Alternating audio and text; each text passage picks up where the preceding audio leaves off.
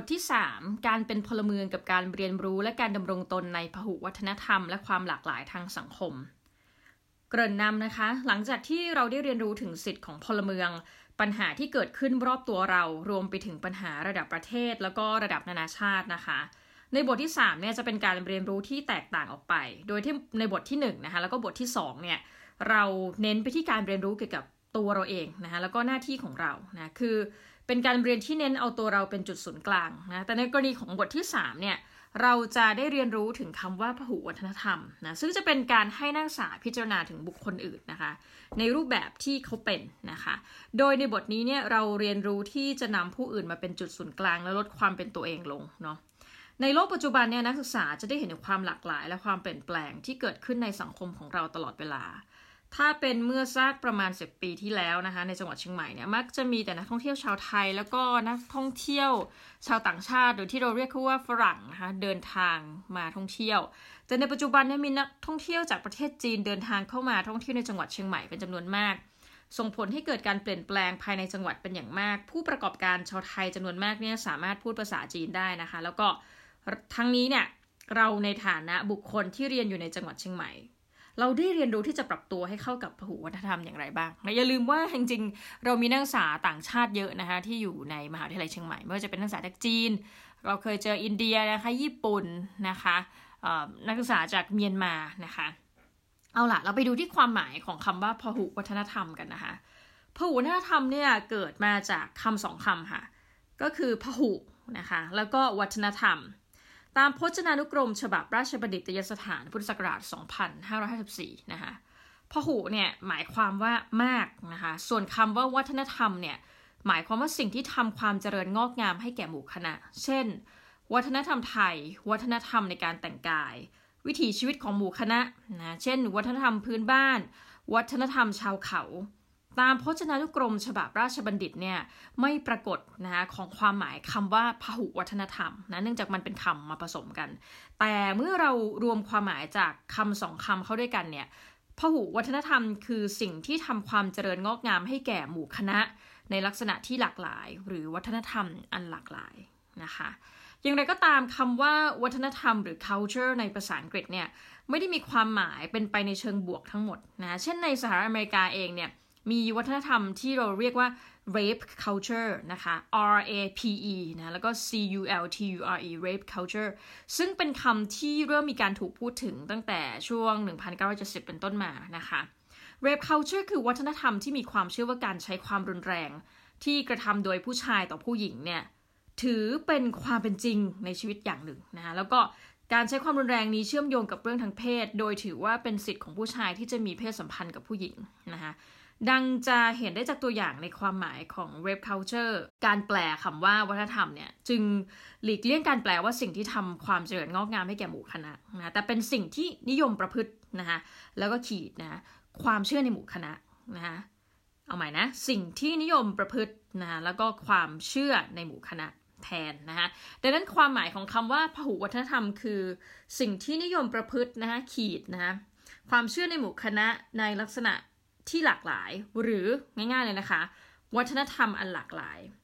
คำถามก็คือว่าทำไมเราจะต้องศึกษาเรียนรู้ถึงเรื่องพหุวัฒนธรรมนะคะนั่นก็เป็นเพราะว่าในสังคมปัจจุบันเนี่ยได้ปรากฏความหลากหลายมากขึ้นนะคะ เนื่องด้วยความสะดวกในการเข้าถึงการขนส่งทั้งทางบกทางทะเลและทางอากาศนะคะ การเข้าถึงการสื่อสารที่ปราศจากข้อจำกัด ส่งผลให้ผู้คนจากต่างถิ่นสามารถเห็นวิถีชีวิตของผู้คนที่มีวิถีชีวิตที่แตกต่างออกไป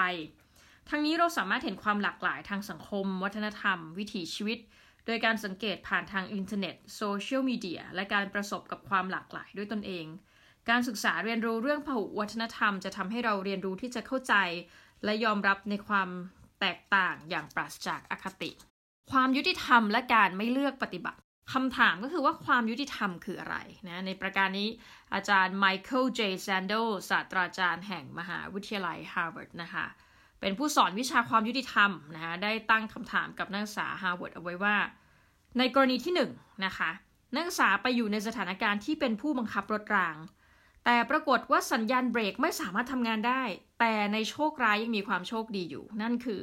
พวงมาลัยรถเนี่ยสามารถใช้งานได้ ถ้าหากนักศึกษาเลือกที่จะไม่ทำอะไรเลย รถจะต้องชนคนงานทั้ง 5 คนที่อยู่ตรงหน้า และคนงานเหล่านั้นจะต้องเสียชีวิตทั้งหมด แต่ถ้าหากนักศึกษาหมุนพวงมาลัยไปทางขวา คนทั้ง5คนนั้นจะรอดชีวิต แต่เมื่อหมุนพวงมาลัยไปทางขวา ยังคงมีคนงานหนึ่งคนที่อยู่บริเวณรางรถ และเขาจะต้องเสียชีวิตแทนคนทั้ง5คนนั้นคำถามก็คือว่า คุณจะหมุนพวงมาลัยไปทางขวา เพื่อให้คนหนึ่งคนเสียชีวิต และคนทั้ง5คนเนี่ยรอดชีวิตหรือไม่นะคะนี่เป็นคำถามจากอาจารย์แซนโดจากคำถามที่อาจารย์แซนโดตั้งเนี่ยปรากฏว่านักศึกษาส่วนใหญ่ในห้องเรียนค่ะ เลือกที่จะหมุนพวงมาลัยไปทางขวานะ ด้วยจุดประสงค์ที่จะช่วยเหลือให้คนทั้ง 5 คนได้รอดชีวิต ถึงแม้ว่าจะต้องมีใครคนใดคนหนึ่งเสียชีวิตในกรณีนี้ก็ตาม อย่างไรก็ตามเมื่อเปลี่ยนแนวคำถามกลับพบว่านักศึกษาแทบทั้งหมดในห้องเรียนนะคะ กลับตัดสินใจไปในทิศทางตรงกันข้ามเลย กรณีที่ 2 สมมุติว่าคุณเป็นแพทย์นะคะแล้วก็มีคนไข้ในความดูแลถึง 5 รายที่ต้องการอวัยวะที่สำคัญ หากไม่ได้รับการผ่าตัดเปลี่ยนอวัยวะเหล่านี้ คนไข้จะถึงแก่ความตายได้ อย่างไรก็ตามไม่มีคนมาบริจาคอวัยวะ โดยอวัยวะที่คนไข้ต้องการได้แก่ หัวใจ ปอด ไต ตับ และตับอ่อน และในขณะที่คนไข้ทั้ง 5กำลังนอนรอความตายอยู่นั้น ในห้องคนไข้ห้องถัดไป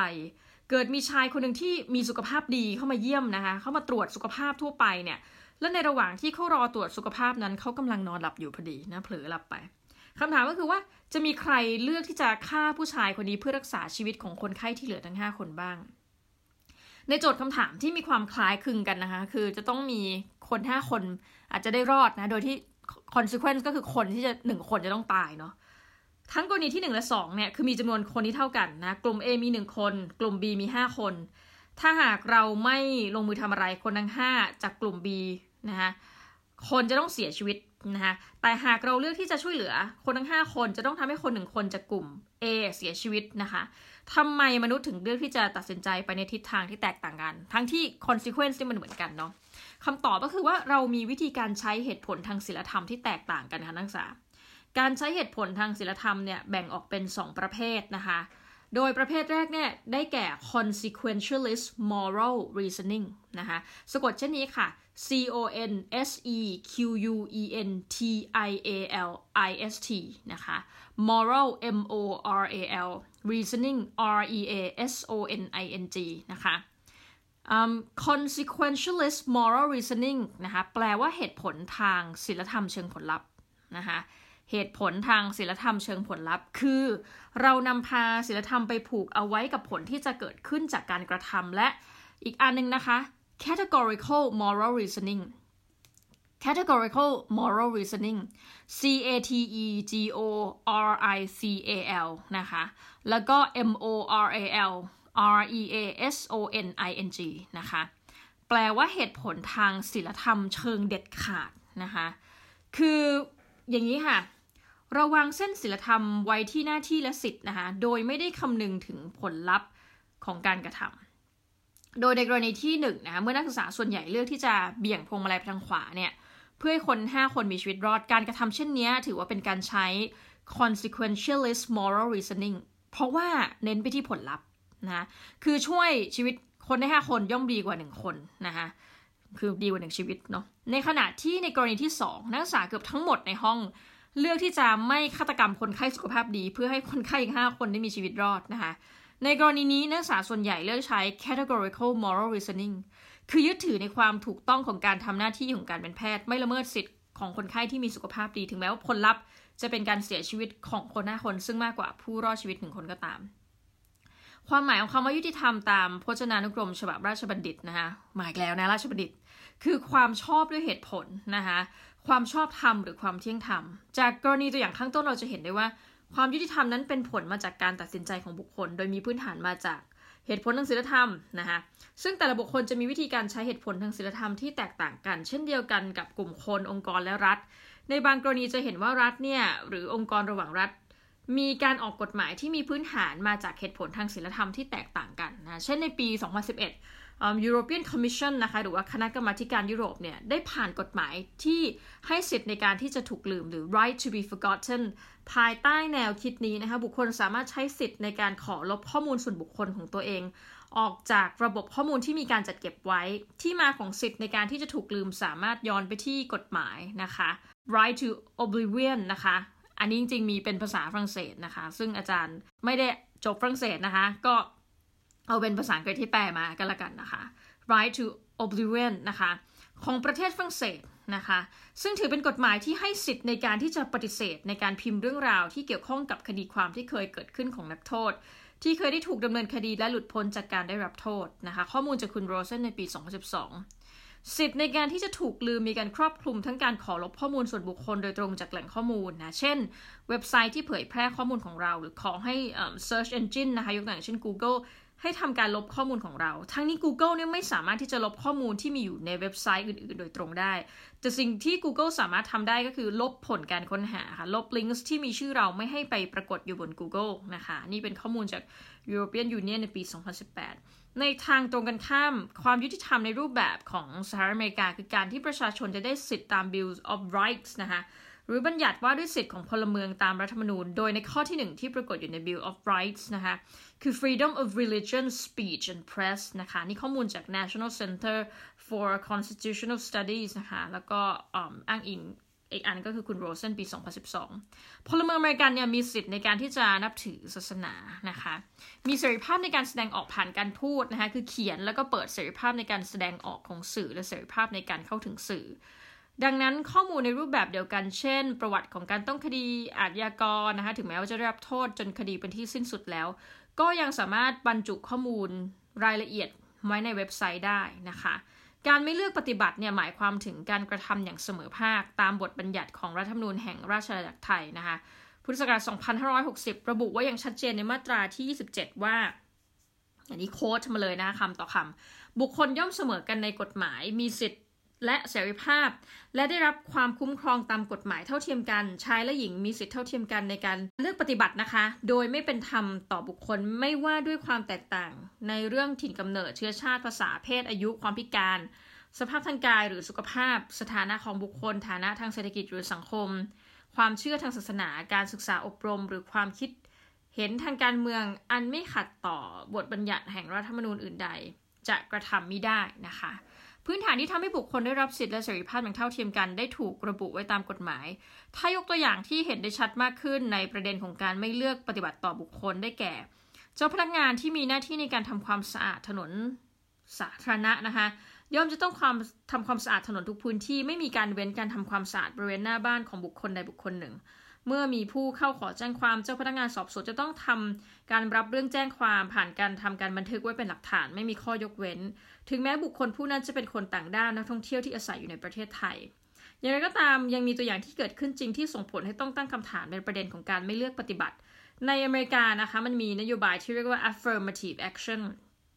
ซึ่งจริงแล้วเป็นนโยบายเพื่อช่วยเหลือผู้ด้อยโอกาสนะนโยบายนี้ให้สิทธิพิเศษแก่บุคคลบางชาติพันธุ์สิทธิพิเศษแก่บุคคลที่มีรายได้ในระดับต่ำแล้วก็สิทธิพิเศษในการจ้างงานแก่บุคคลที่มีลักษณะบางประการ เช่น ถูกจ้างงานเพราะเป็นเพศหญิง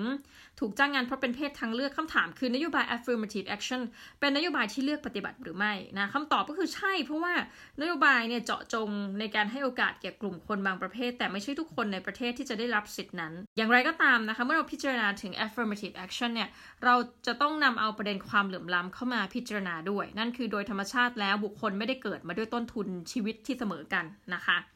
บางคนเกิดมาจากครอบครัวที่มีฐานะนะนั่นก็ย่อมส่งให้ผลให้นะคะ บุคคลได้รับการดูแลตามสมควร ไม่ขาดแคลนสารอาหารนะสามารถเข้าศึกษาต่อในระบบอุดมศึกษาตามความสามารถของตนเอง โดยไม่ขัดสนเงินทองในการชำระเป็นค่าเรียนและค่ากินอยู่นะในขณะที่ทางตรงกันข้ามนะคะ บุคคลที่ถือกำเนิดขึ้นมาเนี่ยโดยบุพการีเนี่ยอาจหย่าร้างการทำให้ต้องเติบโตขึ้นมาภายใต้การเลี้ยงดูของพ่อแม่ ที่อาจไม่สามารถสนับสนุนให้บุตรได้เรียนตามสมควร ไม่สามารถส่งเสียให้ลูกได้เรียนพิเศษ อาหารการกินไม่เพียงพอต่อความต้องการนะคะทำให้สมองของบุตรเนี่ยไม่ได้รับการพัฒนาเท่าที่ควรจะเป็น เมื่อบุตรมีความต้องการที่จะเข้าศึกษาต่อในระดับมหาวิทยาลัย เพราะ ต้องการได้รับการศึกษาที่ดีและเชื่อว่าการมีวุฒิการศึกษาที่ดีจะส่งผลให้สามารถหางานที่ดีมีรายรับที่ดีได้นะคะถ้าเยาวชนที่มาจากครอบครัวที่มีฐานะดี และเยาวชนที่มาจากพื้นฐานครอบครัวที่ยากจนเนี่ยต้องมีการแข่งขันเพื่อให้ได้รับสิทธิ์ในการเข้ามหาวิทยาลัยผ่านข้อสอบกลาง ทั้งสองคนนี้มีโอกาสที่เท่าเทียมกันในการนั่งทำข้อสอบ แต่ความเหลื่อมล้ำทางฐานะเศรษฐกิจส่งผลลบต่อเยาวชนที่มาจากครอบครัวพื้นฐานยากจนทำให้เขามีโอกาสน้อยกว่าที่จะ สามารถได้สิทธิ์การเข้าเรียนในมหาวิทยาลัยที่ต้องการ การเลือกปฏิบัติต่อกลุ่มบุคคลเนี่ยในสถานการณ์บางอย่างจะช่วยลดระดับความเหลื่อมล้ำ ไม่ว่าจะเป็นความเหลื่อมล้ำทางเศรษฐกิจหรือสังคม ซึ่งในระยะยาวจะส่งผลให้เพิ่มศักยภาพในการแข่งขันของผู้ด้วยโอกาสมากขึ้น ถือเป็นการขยายความเท่าเทียมกันในสังคมได้ในระดับหนึ่งนะเช่นนั้นแล้วคือนโยบาย affirmative action เนี่ยจึงถือเป็นนโยบายเลือกปฏิบัติเชิงบวกสำหรับผู้ด้วยโอกาส ทั้งนี้นะคะการเลือกปฏิบัติเชิงบวกต่อบุคคลเนี่ยมีศัพท์ที่ใช้ทดแทน เรียกว่า preference for a person หรือการให้สิทธิพิเศษส่วนบุคคลนะนี่เป็นข้อมูลจากคณะกรรมการสิทธิมนุษยชนแห่งชาติปี 2558สำหรับคำถามนะคะก็สำหรับการตอบคำถามที่บอกว่าความยุติธรรมมีจริงหรือไม่นะคะอ้าวตัวอย่างการรับนักศึกษาต่อนะคะการที่นักศึกษาจะเข้าเรียนต่อในมหาวิทยาลัยในระดับ higher education นะก็คือปริญญาตรีเป็นต้นไปเนี่ยยกตัวอย่างในกรณีของมหาวิทยาลัย Ivy League นะซึ่งเป็นมหาวิทยาลัยที่มีความเก่าแก่ แล้วก็มีชื่อเสียง 8 แห่งในสหรัฐอเมริกาได้แก่ Brown นะคะ Brown University Columbia University Cornell University Dartmouth นะคะ College Harvard University University of Pennsylvania หรือว่า UPenn นะคะ Princeton University แล้วก็ Yale University พบว่ามหาวิทยาลัยในเครือ Ivy League ส่วนมากเลือกที่จะลดมาตรฐาน การรับนักศึกษาเข้าเรียนในกรณีที่ผู้ปกครองเลือกที่จะบริจาคเงินให้แก่มหาวิทยาลัย โดยอัตราเงินบริจาคเยอะมากนะคะ อยู่ที่ 5 ล้านเหรียญสหรัฐสำหรับนักเรียนที่มีคะแนนในระดับที่ไม่ต่างจากคู่แข่งรายอื่นและ 10 ล้านเหรียญสหรัฐสำหรับผู้ที่มีคะแนนในระดับต่ำกว่านะคะข้อข้อมูลจาก f i n g e r d a n 2012 นะคะ ที่ไปอ้างอิงงานของคุณอุนส์ในปี 2012 ทั้งนี้มหาวิทยาลัยในเครือ Ivy League เนี่ย ถือเป็นมหาวิทยาลัยเอกชนที่มีค่าเรียนที่สูงมาเปรียบเทียบกับมหาวิทยาลัยของรัฐ การลดมาตรฐานการรับนักศึกษา ซึ่งเป็นผลมาจากการบริจาคเงินไม่ถือเป็น affirmative action เพราะไม่ได้สนับสนุนให้กลุ่มคน ผู้ด้อยโอกาสได้รับสิทธิ์ ให้เข้าเรียนในไอวิลีกนะ แต่เป็นการกันพื้นที่ไว้ให้กลุ่มบุคคลที่มีสถานภาพทางการเงินในระดับบนได้เข้าศึกษาต่อ จะเห็นได้จากตัวอย่างของการรับเข้าศึกษานะคะ ของนักศึกษาในมหาวิทยาลัยเอกชนในระดับบนของสหรัฐเนี่ยถึงความเหลื่อมล้ำทางฐานะทางเศรษฐกิจ ที่ส่งผลให้กลุ่มคนจำนวนหนึ่งมีสิทธิ์เหนือกว่าบุคคลอื่นนะดังนั้นหน้าที่ประการหนึ่งของรัฐก็คือการสร้างความยุติธรรมลดความเหลื่อมล้ำนะคะถึงแม้จะเป็นการลดความเหลื่อมล้ำด้วยวิธีการเลือกปฏิบัติที่เน้นผลเชิงบวกนะในวงเล็บหรือการให้สิทธิพิเศษ ต่อผู้ด้อยโอกาส ในมุมมองของรัฐบาลนะคะการเลือกปฏิบัติในบางกรณีถือเป็นการให้ความยุติธรรมนะคะ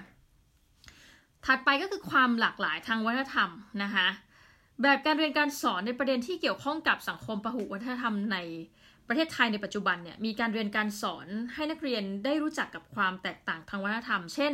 ประเด็นการมีคนอาศัยอยู่ในประเทศไทยหลากหลายเชื้อชาติ นอกจากนี้ยังมีการเรียนการสอนให้นักเรียนเนี่ยได้เรียนรู้ถึงวัฒนธรรมย่อย คือวัฒนธรรมของแต่ละภาคในประเทศไทยนะ คือเราพบว่าเนื้อหาหลักสูตรการเรียนการสอนในแบบเรียนเมื่อเทียบกับแบบเรียนในปีเก่าๆในยกตัวอย่างเช่น พุทธศักราช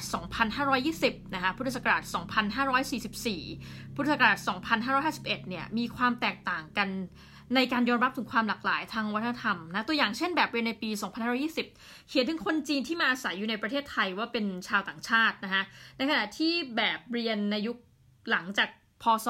2520 เนี่ย เปลี่ยนวิธีการเรียกจากคำว่าชาวต่างชาติวงเล็บนะคะก็คือคนจีนเนี่ย ว่าเป็นคนไทยเชื้อสายจีนนะ ข้อมูลจากคุณทีติมดีอาพัฒนานนท์นะปี 2556เราสามารถพบวัฒนธรรมที่หลากหลายได้ตามสถานที่ต่างๆ ในประเทศไทยนะวัฒนธรรมของคนภาคเหนือ มีความแตกต่างจากวัฒนธรรมของคนภาคใต้ ภาคอีสานและภาคอื่นๆ วัฒนธรรมที่แตกต่างกันนี้แสดงออกมาทางการแต่งกายอาหารภาษาประเพณีนะ เช่นเมื่อพูดถึงส้มตำไก่ย่าง เราจะนึกถึงอาหารจากภาคอีสาน เมื่อเรานึกถึงคำพูด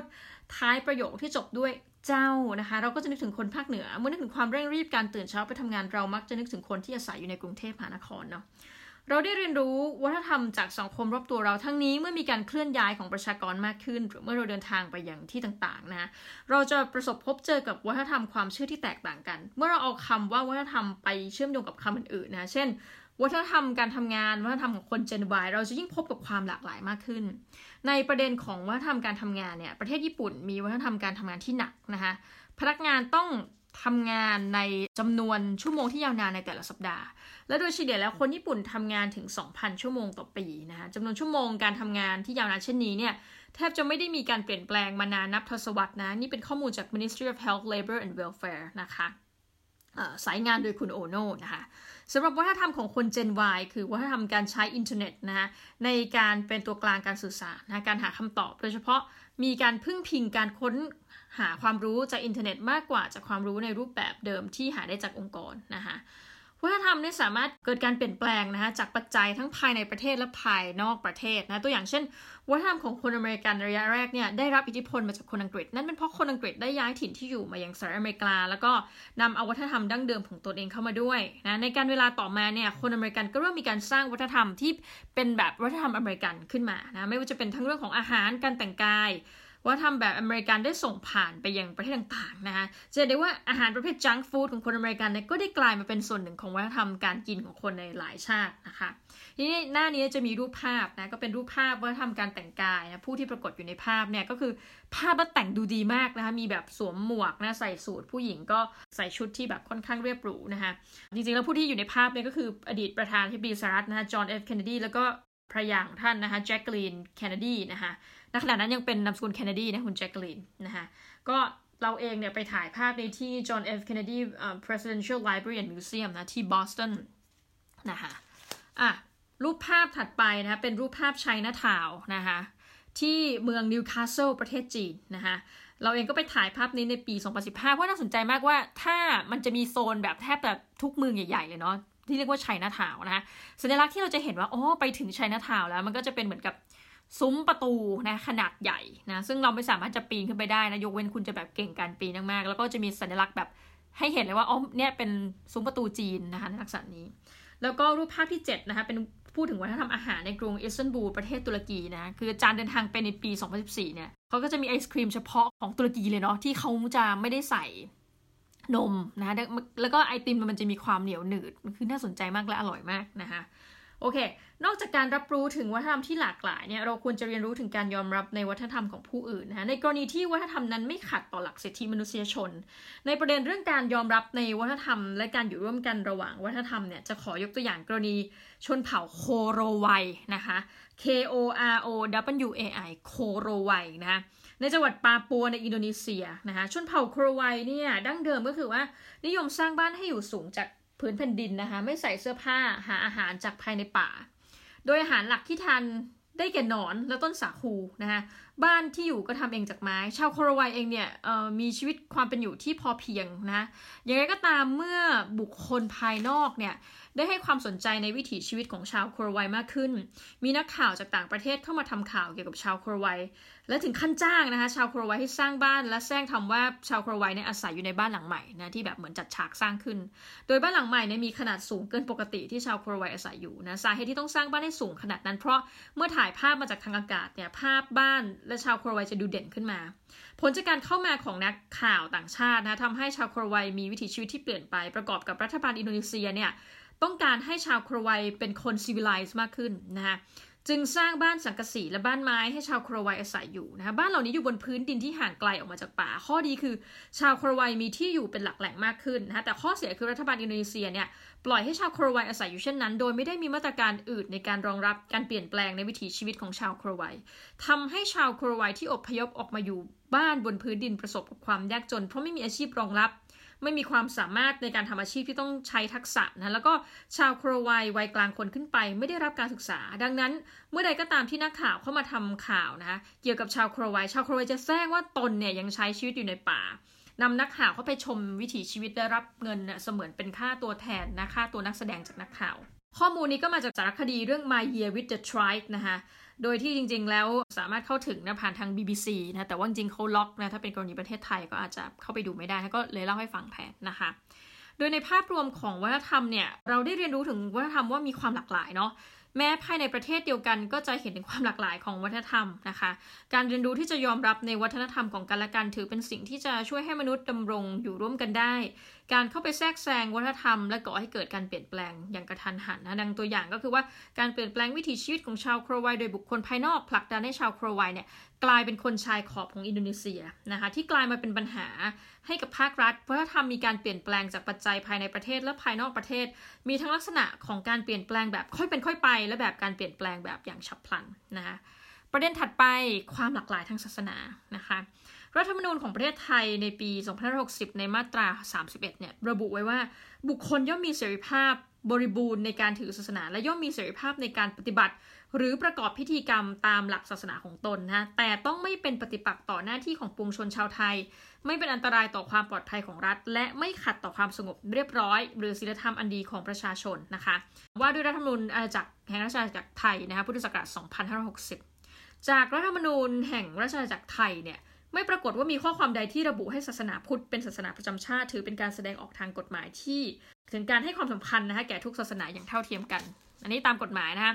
แต่ว่าถึงแม้ว่ารัฐธรรมนูญเองจะไม่ได้เน้นไปที่การให้ความสำคัญของศาสนาใดเป็นพิเศษ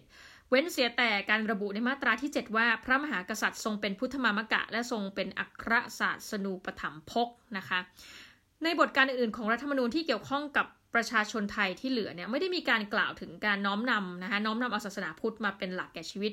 แต่ในเชิงปฏิบัติกลับปรากฏว่าการเรียนการสอนของโรงเรียนในประเทศไทย ภายใต้หลักสูตรกระทรวงสาธการเนี่ย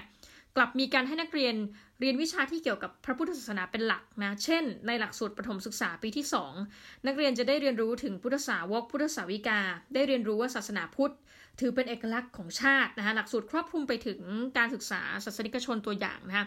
แต่มีเพียงศาสนิกชนผู้นับถือศาสนาพุทธที่นักเรียนจะได้ศึกษา เช่น พระสังฆราชนะสมเด็จพระญาณสังวรนะคะนี่เป็นข้อมูลเอามาเลยจริงๆ จากสำนักวิชาการและมาตรฐานการศึกษาสำนักงานคณะกรรมการการศึกษาขั้นพื้นฐานกระทรวงศึกษาธิการถึงแม้ว่าจะมีการสอดแทรกเนื้อหาของศาสนาอื่นๆนะ เช่น คริสต์อิสลามแล้วก็ฮินดูเนี่ย แต่เป็นการสอดแทรกเนื้อหาในจำนวนที่น้อยมากอย่างเทียบกันไม่ติดเมื่อเปรียบเทียบกับศาสนาพุทธ ในประเทศสหรัฐอเมริกานะคะมีการระบุไว้อย่างชัดเจนภายใต้ Bill of Rights นะคะในประเด็นของสิทธิส่วนบุคคล ในการนับถือศาสนา ระบบการศึกษาของสหรัฐ ไม่มีการเรียนการสอนศาสนาในโรงเรียนรัฐบาลนะคะยกเว้นแต่ในกรณีการสอนในเชิงประวัติศาสตร์วัฒนธรรมและข้อเท็จจริงนะนี่เป็นข้อมูลจากแฟรงเคนในปี 2016นะอย่าไม่คิดนะคะยกเว้นกรณีการสอนในเชิงประวัติศาสตร์วัฒนธรรมและข้อเท็จจริงนะคะดังนั้นผู้ที่ต้องการเรียนรู้เรื่องศาสนาในเชิงลึกนะคะ กว่าแง่มุมทางประวัติศาสตร์และวัฒนธรรมเนี่ยสามารถเข้าเรียนได้ในโรงเรียนเอกชน หรือโรงเรียนสอนศาสนาโดยตรง ในขณะที่ประเทศไทยมีการเรียนการสอนที่เน้นไปที่พระพุทธศาสนาเนาะประเทศอเมริกาไม่มีการสอนศาสนาในโรงเรียนรัฐบาลนะอีกทางหนึ่งรัฐบาลเบลเยียมเนี่ยเลือกที่จะรับรู้ถึงการมีอยู่ของศาสนาบางศาสนา และรัฐบาลให้การอุปถัมภ์แก่ศาสนา แต่มีเพียง 6 ศาสนาที่รัฐบาลสนับสนุนอย่างเป็นทางการได้แก่แคทอลิกโปรเตสแตนต์ยูดาห์นะแองกลิคันนะแบบอังกฤษนะคะอิสลาม คริสต์ออร์โธดอกซ์และสนับสนุนความเชื่อที่ไม่นับอยู่ในศาสนาคือ non confessional free thinkers นะคะเลิศมาก non confessional free thinkers โดยการสนับสนุนของรัฐ มาในรูปแบบเงินเดือนและบำนาญนะและเมื่อศาสนาและความเชื่อเนี่ยได้รับการสนับสนุนทางการเงินจากรัฐอย่างเป็นทางการ นักเรียนของโรงเรียนรัฐบาลเนี่ยสามารถเลือกนะคะที่จะเรียนรู้เรื่องศาสนาด้วยตนเองนะคะเช่นนายแอนดรูเลือกศึกษาเฉพาะศาสนาอิสลาม ผู้ทำการสอนศาสนาอิสลามให้แก่นายแอนดรูจะไม่ใช่ครูอาจารย์นะคะของภาครัฐแต่เป็นผู้สอนศาสนาโดยตรงเลยเป็นผู้รับผิดชอบทั้งในการสอนและการวางแผนการสอนนะคะข้อมูลจากคุณแฟรงเกนปี 2016 นะคะก็ จะเห็นได้ว่าระบบการเรียนการสอนเรื่องศาสนาของแต่ละรัฐเนี่ยเมื่อนำมาเปรียบเทียบดูพบว่ามีความหลากหลาย ทั้งนี้เราจะเห็นวิธีการคิดของรัฐที่แตกต่างกันนะคะ ในการนำพาเอาศาสนาเข้ามาเกี่ยวข้องกับการดำรงชีวิตนะคะสหรัฐอเมริกาเนี่ยถือว่ารัฐไม่ได้มีหน้าที่ในการยุ่งเกี่ยวกับศาสนา ในส่วนของประเทศไทย เน้นไปที่การให้นักเรียนได้เรียนรู้ถึงพระพุทธศาสนาเป็นหลักนะคะ แล้วก็ยอมรับการมีตัวตนของศาสนาอื่น แต่ไม่ได้มีการเรียนการสอนในลักษณะที่แยกออกมาเป็นตัวเลือกให้แก่นักเรียนกล่าวคือ เยาวชนภายใต้การเรียนตามระบบกระทรวงศึกษาเนี่ยไม่ว่าจะนับถือศาสนาใดจะต้องเรียนตามหลักสูตรที่กระทรวงศึกษากำหนดไว้นะคะ นั่นแปลว่าการเรียนรู้เกี่ยวกับศาสนาอื่นในเชิง ลึกที่จะเกิดขึ้นภายนอกชั้นเรียนเนี่ยนะในส่วนของเบลเยียมเนี่ย นักเรียนเนี่ยสามารถเลือกศาสนาได้แต่ถูกกำหนดไว้ที่ 6 ศาสนากับ 1 ความเชื่อเท่านั้นนะคะอะมาผลจากการเรียนการสอนตามระบบของกระทรวงศึกษาธิการในแต่ละประเทศนะคะส่งผลให้บุคคลเนี่ยมีการรับรู้ต่อศาสนาที่แตกต่างกัน เราจะเห็นได้ว่าหลังจากการเกิดเหตุการณ์ก่อการร้ายใน 11 ในสหรัฐอเมริกานะคะคนอเมริกันมีความหวาดกลัวต่อคนมุสลิมมากขึ้น และในบางกรณีเกิดสภาวะการเหมารวมภายใต้เหตุการณ์ความไม่สงบที่เกิดขึ้นในประเทศไทย โดยเฉพาะเหตุการณ์ความไม่สงบใน 3 จังหวัดชายแดนภาคใต้นะคะทำให้ประชากรไทยส่วนหนึ่งเนี่ยเกิดความหวาดกลัวนะคะต่อการอาศัยอยู่ใน 3 จังหวัดชายแดนภาคใต้ ก็คือคำถามที่เราอยากจะถามก็คือว่าเราควรตัดสินบุคคลจากข้อเท็จจริงหรือจากการเหมารวมนะคะ คือ stereotype นะคะที่เราจะบอกว่าเฮ้ยคนแบบนี้เป็นลักษณะเช่นนี้นะคะ แล้วทำไมถึงเป็นเช่นนั้นนะและในทางปฏิบัติหากเราตัดสินบุคคลจากศาสนาที่เขานับถือ เพราะเขามีพฤติกรรมที่แตกต่างจากเรา เมื่อมองกลับมาที่ตัวตนของเราเนี่ยเราคิดเช่นไรที่คนอื่นก็อาจตัดสินเราจากศาสนาที่เรานับถือนะคะประเทศฝรั่งเศสนะคะถือเป็นประเทศที่มีประชากรที่นับถือศาสนาอิสลามมากที่สุดในยุโรปนะประมาณ 4-5 ล้านคน ดยในปีคริสต์ศักราช 2004 นะคะฝรั่งเศสออกกฎหมายห้ามเยาวชนที่เข้าเรียนโรงเรียนรัฐบาลนะสวมฮิญาบนะคะ H I J A B นะ B boy แต่ว่าภาษาไทยเราเรียกว่าฮิญาบนะคะในโรงเรียนนะห้ามสวมนะคะในเวลาต่อมาเนี่ยกฎหมายก็ได้ครอบคลุมเพิ่มเติมนะถึงการห้ามสวมใส่บูก้านะคะ B U R K A ในที่สาธารณะตั้งแต่ปี 2010 เป็นต้นมา และผู้ที่ไม่ทำตามกฎหมายจะต้องถูกปรับนะคะ เป็นจำนวนเงินสูงถึง 150 ยูโรนะคะ นี่เป็นข้อมูลจากคุเรียนในปี 2011 นะคะ และในหน้าถัดไปเราก็มีรูปภาพนะคะ เป็นรูปภาพที่เป็นภาพผู้หญิงนะคะสวมฮิญาบนะคะและอีกภาพหนึ่งก็สวมบูก้านะคะคือฮิญาบเนี่ยเรายังจะเห็นหน้าเนาะก็คือเหมือนกับสวม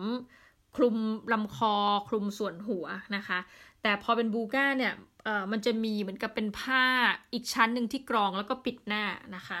ก็จะเห็นได้น้อยมากนะคะอะไม่เฉพาะแต่ในฝรั่งเศสเท่านั้นนะคะอย่าคิดว่าเป็นแค่ฝรั่งเศสเนาะที่ห้ามการสวมใส่เสื้อผ้าที่ปกปิดร่างกายแบบมิดชิดตามหลักศาสนานะประเทศอื่นได้แก่บัลแกเรียในปี 2016 นะเบลเยียม ตั้งแต่ปี 2011 เยอรมนีปี 2017 แล้วก็แคนาดาบริเวณเฉพาะควีเบกนะคะปี 2017 แล้วก็ออสเตรียเนี่ยในปี 2017 ต่างก็ออกกฎหมายในการห้ามสวมใส่บูก้าในพื้นที่สาธารณะเช่นกันนะคะ โดยเหตุผลที่ภาครัฐชี้แจงว่าทำไมต้องออกนโยบายการห้ามสวมใส่เสื้อผ้าลักษณะดังกล่าวนั้นเนี่ยนะคะมีความแตกต่างกันออกไปนะเช่น เหตุผลทางความปลอดภัยนะอันนี้เป็นแบบบัลแกเรียชี้แจงนะการดำรงอยู่ร่วมกันและการปกป้องสิทธิและเสรีภาพนะคะนี่เป็นเหตุผลที่เบลเยียมชี้แจงนั่นนี่เป็นข้อมูลจากคุณสแต็กในปี 2017 นะคะ อะแต่ว่าเป็นกรณีกรณีนะคะ อย่างกรณีบัลแกเรียเนี่ยห้ามเฉพาะสถานที่ราชการโรงเรียนและองค์กรทางวัฒนธรรมนะคะนี่ก็เป็นกรณีของบัลแกเรีย ในกรณีของเยอรมนีเนี่ยห้ามสวมใส่เออน่าน่าสนใจนะ บอกว่าห้ามสวมใส่ณขณะเวลาขับรถเท่านั้นอ่าแล้วก็ในแคนาดาที่บอกว่าเฉพาะควีเบกเนี่ยกรณีของแคนาดาผู้ฝ่าฝืนข้อห้ามจะไม่ได้รับการบริการสาธารณะจากภาครัฐอืมนะคะก็ ถึงกับมีโทษกันเลยทีเดียวนะค่าโทษนะคะ เอาละทีนี้การออกกฎหมายห้ามการแต่งกายเนี่ยซึ่งไปกระทบจริงๆเนาะต่อหลักความเชื่อทางศาสนาเนี่ยส่งผลให้เกิดการถกเถียงกันอย่างกว้างขวางนะคะทั้งประเด็นการละเมิดสิทธิ์ในด้านการละเมิดความเชื่อทางศาสนานะคะละเมิดสิทธิเสรีภาพอันพึงมีของบุคคลภายใต้สังคมประชาธิปไตย อันนี้คือเป็นสิ่งที่เราจะต้องดีเบตแล้วก็ถกเถียงนะคะ ในปัจจุบันเนี่ยศาสนาที่มีคนนับถือมากที่สุดคือคริสต์ที่ร้อยละสามสิบเอ็ดจุดสองของประชากรโลก รองลงมาคืออิสลามร้อยละยี่สิบสี่จุดหนึ่งนะอันดับที่สามประชากรที่ไม่เกี่ยวข้องกับศาสนาใด ๆ นะคะร้อยละสิบหกอันดับที่ 4 ศาสนาฮินดูร้อยละสิบห้าจุดหนึ่งอันดับที่ 5 ศาสนาพุทธร้อยละหกจุดเก้าอันดับที่ 6 คือศาสนาพื้นบ้านซึ่งเป็นศาสนาของท้องถิ่นนะคะร้อยละห้าจุดเจ็ดอันดับที่ 7 ศาสนาอื่นๆร้อยละ0.8 และศาสนายูดาห์ร้อยละ 0.2 ของประชากรโลก และในปัจจุบันศาสนาที่มีอัตราการเติบโตของการเข้ามานับถือมากที่สุดคืออิสลามนั่นเองนะคะ เป็นข้อมูลจากแฮกเกตแล้วก็แมคเคนดอนในปี 2017 นะคะ คือจะเห็นได้ว่าเอาเข้าจริงเนี่ยนะคะ เราบอกว่าคริสเนี่ยมากสุดในปัจจุบันใช่ไหมอันดับ 2 เป็นอิสลาม อันดับ 3 คือประชากรที่ไม่เกี่ยวข้องกับศาสนาใดนะ เอ้ย อันนี้น่าสนใจมากนะคะ เอาล่ะ การเรียนรู้ถึงความหลากหลายของศาสนาเนี่ยทำให้เราเห็นว่าในโลกใบนี้นะ ประกอบไปด้วยประชากรที่มีความหลากหลายทางศาสนานะ แล้วก็อัตราการเติบโตของการนับถือศาสนาเนี่ยมีความแตกต่างกัน however อย่างไรก็ตาม เรายังได้เรียนรู้ถึงวิธีการที่ภาครัฐจัดการนะคะกับประชากรที่นับถือศาสนาต่างๆ ในรูปแบบที่แตกต่างกันออกไป ผ่านทางการจัดการศึกษาและก็กฎหมาย ซึ่งในปัจจุบันยังเป็นที่ถกเถียงในประเด็นด้านสิทธิและเสรีภาพนะคะประชาธิปไตยและความมั่นคงของรัฐ ประเด็นถัดไปนะจ๊ะ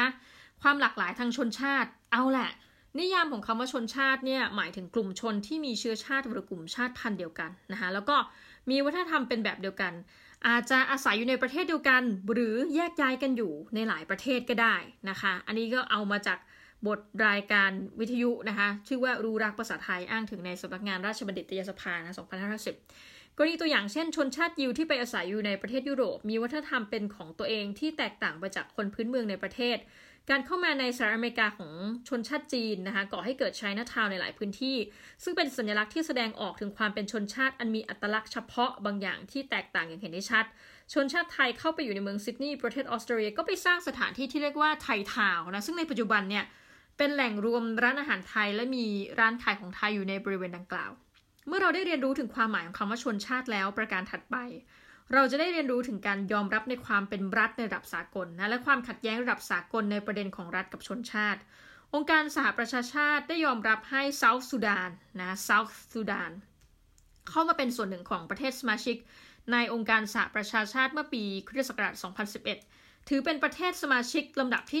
193 ซึ่งเป็นประเทศสมาชิกรายล่าสุดขององค์การสหประชาชาตินะคะ ถึงแม้ประเทศสมาชิกองค์การสหประชาชาติจะมีมากถึง 193 ประเทศนะคะ แต่ยังมีประเทศบางประประเทศนะที่ไม่ได้ถูกบรรจุให้เข้าไปอยู่ เป็นส่วนหนึ่งของประเทศสมาชิกองค์การสหประชาชาตินะคะ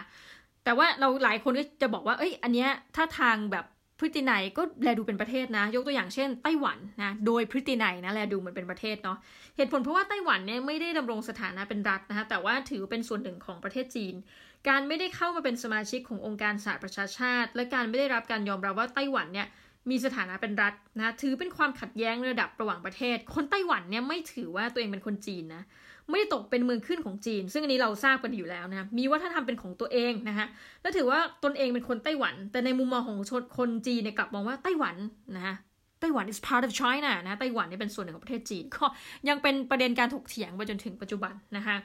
กรณีของอิสราเอลนะคะแล้วก็ชาวปาเลสไตน์นะคะถือเป็นความขัดแย้งนะคะที่ส่งผลกระทบต่อชีวิตของคนปาเลสไตน์นี่ซึ่งอาศัยอยู่ภายในประเทศอิสราเอลนะเนื่องจากกลุ่มคนทั้งสองชนชาติอาศัยอยู่ในบริเวณเดียวกันนะก็คือ Jewish แล้วก็ Palestinian นะคะการประกาศก่อตั้งรัฐอิสราเอลเองเนี่ยมีขึ้นในวันที่ 14 พฤษภาคม ปี 1948 นะคะก็จะเห็นได้ว่าไม่นานเลยนะ ก็ และประธานาธิบดีอเมริกานะคะ คุณแฮร์รี่เอสทรูแมนเนี่ยได้รับการเหมือนกับได้ยอมรับนะคะรัฐใหม่นี้ในวันประกาศการมีตัวตนของอิสราเอล นอกจากนี้ยังสนับสนุนให้ส่งประชาชนชาวยิวที่กระจัดกระจายตัวอยู่ตามดินแดนต่างๆเนี่ยให้ไปรวมกันนะคะอยู่ในพื้นที่บริเวณที่ชาวปาเลสไตน์ที่เขาดั้งเดิมเขาอาศัยอยู่นะแล้วก็สนับสนุนการสร้างรัฐของชนชาติยิวนะอันนี้เป็นข้อมูลจาก Office of the Historian นะคะ ทีนี้เรามีรูปภาพรูปหนึ่งเดี๋ยวจะอธิบายให้ฟังเนาะเป็นรูปที่บอกว่าการสูญเสียพื้นที่ของชาวปาเลสไตน์ตั้งแต่ปีคริสตศักราช1947 จนถึงปัจจุบันนะ ปรากฏว่าแต่เดิมเนี่ย ถ้าเป็นปาเลสไตน์จะเป็นรูปแบบสีเขียวนะ จริงๆ เราปิ้นขาวดำเนาะ เป็นสีเขียวเต็มไปหมดเลย คือเป็นพื้นที่ที่แบบ เป็นพื้นที่ของชาวปาเลสไตน์นะคะ แต่เดิมเราเรียกว่าพื้นที่ตรงนี้ว่าเป็นปาเลสไตน์ใช่ไหมอะ พอเป็นปั๊มตาว่าเป็นอิสราเอลปุ๊บนะคะกลายว่าพื้นที่โซนขาวนะก็หมายความว่าชาวปาเลสไตน์ทั้งหลายเนี่ยมีพื้นที่ในการอยู่อาศัยน้อยลง น้อยลงและน้อยลงไปเรื่อยๆนะคะคือปัจจุบันถ้าใครเห็นเนี่ยจะเป็นแถบขาวแบบเยอะมากนะคะจะมีเพื่อนที่เป็นคนเอ่อปาเลสไตเนียนนะคะปรากฏว่าเขาเองเนี่ยเขาบอกว่าเขาไม่รู้ว่าเขาไปเจอที่อังกฤษนะกลับบ้านไปแล้วเขาจะมีบ้านอยู่หรือเปล่า ไม่รู้ว่าถูก คนอื่นยึดไปหรือยังนะแล้วก็ลูกสาวเขาจะมีอาการหลอนนะยังเด็กอยู่เลย ก็มีอาการหลอนว่าตื่นมาจะร้องไห้เวลาได้ยินเสียงประทัดเพราะกลัวนึกว่าเป็นระเบิดนะเหมือนกับสมัยที่ยังอยู่ที่อิสราเอลอยู่นะคะอยู่ตรงฉนวนกาซาพอดีเลยนะคะ เอาละประเด็นก็คือว่าชาวยิวเนี่ยได้อพยพเข้ามาอยู่ในดินแดนของชาวปาเลสไตน์นะคะด้วยจุดประสงค์หลักคือการรวมชนชาติของตนไว้ในพื้นแผ่นดินเดียวกัน ภายใต้หลักการรวมกรุงเยรูซาเล็ม ไว้ให้เป็นเมืองหลวงของอิสราเอลชั่วนิรันดร์นะคะนี่เป็นข้อมูลจากดัมเปอร์1992 ปัญหามาแล้วจ้ะ ปัญหาคือการเข้ามาของชาวยิวเนี่ยและการสร้างชาติอิสราเอลเนี่ยส่งผลกระทบต่อพื้นที่ที่เคยเป็นดินแดนของชาวปาเลสไตน์อ้าวก็จริงนะคะจากภาพที่เราได้แจ้งไปเนาะจะเห็นได้ถึงการลดลงของพื้นที่และดินแดนปาเลสไตน์เดิมถูกแบ่งออกไปให้มีการกระจัดกระจายกันนะคะคือรูปภาพนี่แบบที่ดินก็เหลือน้อยเขาก็เหมือนใช้วิธีแบบกระจัดกระจายไม่ให้ไปอยู่รวมกันนะคะ วิธีการจัดการความขัดแย้งของชาติพันธุ์โดยรัฐตามนิยามของคุณสมศักดิ์สามัคคีธรรมปี 2559 มีด้วยกัน 6 ประการเรียงตามระดับความรุนแรงของวิธีการจักมากนะคะไปหาน้อยได้แก่เอาแรงสุดเลย 1. genocide G E N O C I D E G E N O C I D E genocide ก็คือการฆ่าล้างเผ่าพันธุ์นะคะถือเป็นวิธีการที่รุนแรงที่สุด ความหมายของจีโนไซด์ไม่เคยปรากฏมาก่อนนะคะจนกระทั่งปีคริสตศักราช1944 โดยคุณ ราฟาเอลเลมกินนะคะโดยที่มาของคำว่าจีโนในภาษากรีกหมายถึงเชื้อชาตินะแล้วก็หรือหมายถึงคำว่าเผ่าก็ได้ ส่วนคำว่าไซต์นะ C I D E เนี่ยมีที่มาจากภาษาละตินนะคะหมายความถึงการฆ่า ความหมายโดยรวมของจีโนไซต์คือ อาชญากรรมความรุนแรงที่กระทำเพื่อเป้าประสงค์ในการกำจัดกลุ่มคนนะวงเล็บเผ่าพันธุ์เชื้อชาติให้หมดไป นี่เป็นความหมายจาก United States Holocaust Memorial Museum นะที่ผ่านมาเราจะใช้คำว่า genocide กับเหตุการณ์ฆ่าล้างเผ่าพันธุ์ของชาวยิว การฆ่าล้างชาวตุซี่นะคะในประเทศรวันดา นี่เป็นต้นนะแล้วก็จริงๆ มีกรณีอื่นๆอีกมากมายที่เราอาจจะได้เรียกว่าเป็นการฆ่าล้างเผ่าพันธุ์นะสองนะอันนี้เรียงจากมากไปน้อยนะสอง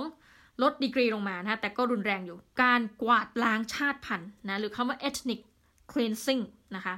ethnic cleansing เนี่ย e t h n i c C L E A N S I N G นะคะ ethnic cleansing นะคะ เป็นวิธีการที่มีความรุนแรงลงลงมา ถึงแม้จะมีการฆาตกรรมเหมือนกันกลุ่มคนนะ แต่การฆ่าล้างให้หมดไปไม่ใช่เป้าประสงค์หลัก วิธีการนี้มีจุดมุ่งหมายเพื่อการกวาดล้างไล่ต้อนให้กลุ่มคนที่รัฐไม่ต้องการออกไปจากรัฐนะคะ ออกไปนะคะการใช้ความรุนแรงถือเป็นการสร้างความหวาดกลัวที่ส่งผลให้ชนกลุ่มน้อยมีความหวาดระแวงในการใช้พื้นที่ของรัฐนะตัวอย่างวิธีการ ethnic cleansing ที่กำลังเกิดขึ้นในแก่กรณีของชาวโรฮิงญานะคะในประเทศเมียนมา อันนี้เป็นข้อมูลจากอัลจาซีรานะคะในปี 2018 เนาะข้อ 3 นะคะ การกืนกลายทางวัฒนธรรมนะหรือว่า assimilation A S S I M I L A T I O N A S S I M I L A T I O N assimilation คือการที่รัฐบาลเนี่ยใช้นโยบายเป็นไปเพื่อให้ชนกลุ่มน้อยนะกลุ่มชาติพันธุ์ได้ปรับตัวเข้ากับวัฒนธรรมหลักของชาตินะคะและการกลายเป็นส่วนหนึ่งของวัฒนธรรมหลักนะคะ ก็คือต้องปรับตัวเนาะเข้ากับวัฒนธรรมหลัก แล้วก็ในที่สุดจะกลายแบบกลืนกลายเนี่ยเป็นส่วนหนึ่งของวัฒนธรรมหลักไปนะคะ เช่น ในกรณีของออสเตรเลียเนี่ยรัฐบาลเนี่ยสนับสนุนให้เยาวชนชาวอบอริจินเนี่ยมาเข้าโรงเรียนที่รัฐบาลจัดให้ ส่วนผู้ใหญ่นะในกรณีของผู้ใหญ่เนี่ยจะมีการสอนสร้างให้สามารถมีความรู้เชิงวิชาชีพนะคะ อันนี้ก็เป็นข้อมูลจาก The Policy of Assimilation ในปี 1961 ข้อ 4 นะคะ การบูรการการบูรณาการทางวัฒนธรรม หรือ integration นะคะคือการยอมรับว่าวัฒนธรรมของชนกลุ่มน้อยนั้นดำรงอยู่ตามจริงนะคะรัฐไม่ได้พยายามจะบีบบังคับให้ชนกลุ่มน้อยกลุ่มชาติพันธุ์เนี่ยต้องปรับตัวตามชนชาติหมู่มาก แต่ชนกลุ่มน้อยต้องยอมรับว่า วัฒนธรรมหลักที่ดำรงอยู่ในรัฐยังคงเป็นวัฒนธรรมของชนหมู่แมก ซึ่งชนกลุ่มน้อยจะยังมีข้อเสียบางประการนะคะเป็นข้อเสียเปรียบนะ เช่น ภาษาหลักของทางราชการยังคงเป็นภาษาที่คนส่วนใหญ่ใช้ และการเรียนการสอนในโรงเรียนก็จะใช้ภาษาทางราชการ ตัวอย่างที่เห็นได้จากการที่รัฐใช้วิธีการ integration นะการบริการทางวัฒนธรรม integration เนี่ย คือประเทศมาเลเซียนะที่มีชนชาติจีน ชนชาติมาเลชนชาติอินเดียอาศัยอยู่ร่วมกัน รัฐบาลเนี่ยให้การยอมรับในการดำรงอยู่นะของวัฒนธรรมตามชนชาติ แต่วัฒนธรรมหลักยังคงเป็นวัฒนธรรมมาเลยอยู่ดีนะคะ ข้อ 5 การให้สถานะพิเศษแก่คนพื้นเมืองนะคะ การให้สถานะพิเศษแก่คนพื้นเมือง หรือคำว่า accommodation นะคะเอออันนี้น่าสนใจนะเพราะว่าภาษาอังกฤษพูดถึง accommodation เราก็นึกถึงพวกที่อยู่อาศัยเนาะนะคะสะกดดังนี้เลยค่ะ a c c o m m o D A T I O N นะคะ accommodation นะคะ คือการที่รัฐให้การยอมรับในวัฒนธรรมของชนกลุ่มน้อย สนับสนุนด้วยนะให้มีการดำรงไว้ซึ่งวัฒนธรรม และยังให้สิทธิพิเศษบางประการแก่ชนกลุ่มน้อย วิธีการ accommodation ปรากฏอยู่ในประเทศสหรัฐอเมริกาที่ให้สิทธิชนกลุ่มน้อย เช่นบุคคลที่ไม่ใช่คนผิวขาวเนี่ยในการได้รับการพิจารณาให้เข้าทำงานเพื่อสนับสนุนความหลากหลายในสังคมนะคะข้อ 6 ก็คือสหพันธรัฐทางชาติพันธ์นะคะสหพันธรัฐทางชาติพันธ์นะคะ หรือว่า ethno federalism นะคะ e t h n o แล้วก็ขีดนะ federalism f e d e r a l i s m นะ ethno federalism รัฐยอมรับในการดำรงวัฒนธรรมของชนกลุ่มน้อยนะคะ และรัฐได้กำหนดให้ชนกลุ่มน้อยเนี่ยมีดินแดนและเขตพื้นที่การปกครองเป็นของตนเอง แต่ยังอยู่ภายใต้รัฐบาลกลางนะ ทั้งนี้ตัวอย่างของรัฐที่มีการอนุญาตให้ชนกลุ่มน้อยได้มีพื้นที่การปกครองเป็นของตนเองได้แก่ แคนาดานะคะ แล้วก็รัสเซียนะคะ อันนี้คือไม่ใช่ทั้งหมดทั้งพื้นที่เขานะ เป็นในหลายกรณีเนี่ยก็คือเป็นบางพื้นที่นะคะอะประมาณนี้นะคะ จะเห็นได้ว่าภายในรัฐเนี่ยสามารถประกอบไปด้วยบุคคลจากหลากหลายชนชาตินะคะ และรัฐเองก็มีวิธีการจัดการในประเด็นของการยอมรับความหลากหลายที่แตกต่างกัน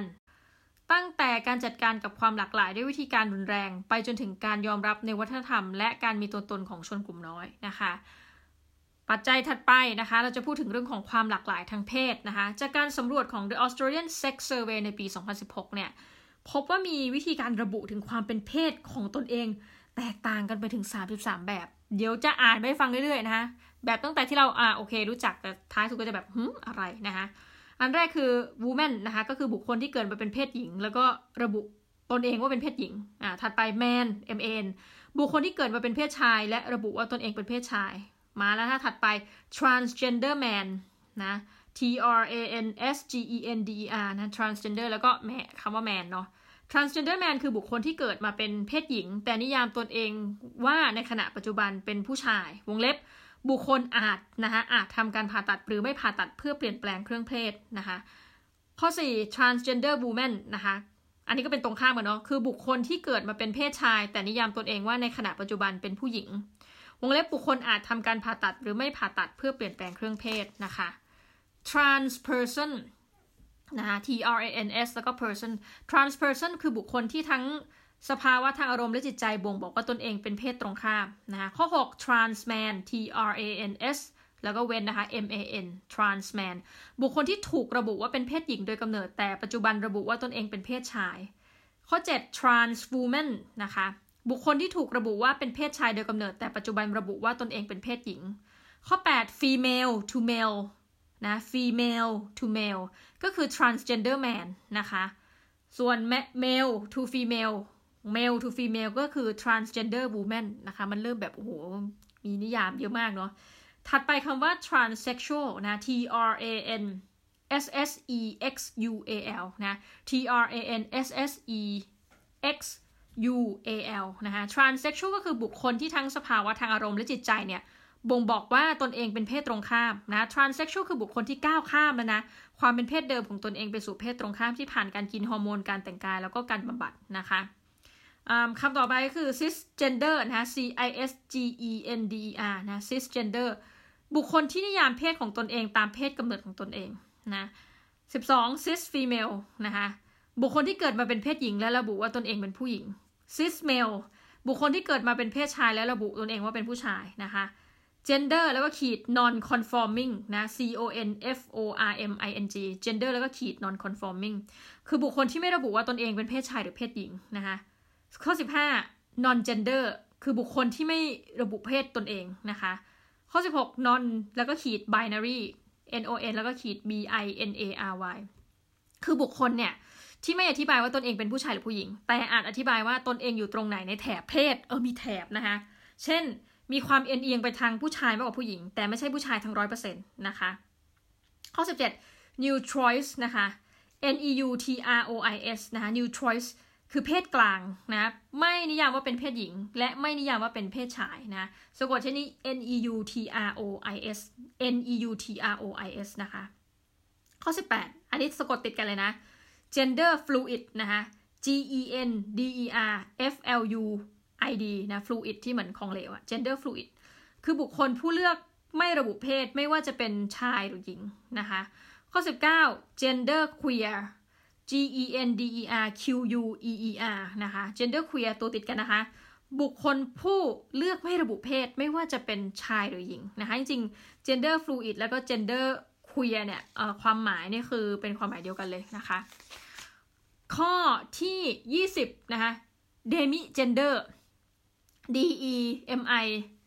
G E N D E R demi gender นะ คือบุคคลที่มีความสัมพันธ์กับการเป็นเพศหนึ่งหนึ่งแต่ไม่ใช่ร้อยเปอร์เซ็นต์คำว่า demi เนี่ย หมายถึงคำว่าครึ่งหนึ่งนะคะ โอเคที่สิบเอ็ด demiboy นะคะ บุคคลที่มีส่วนของความเป็นชาย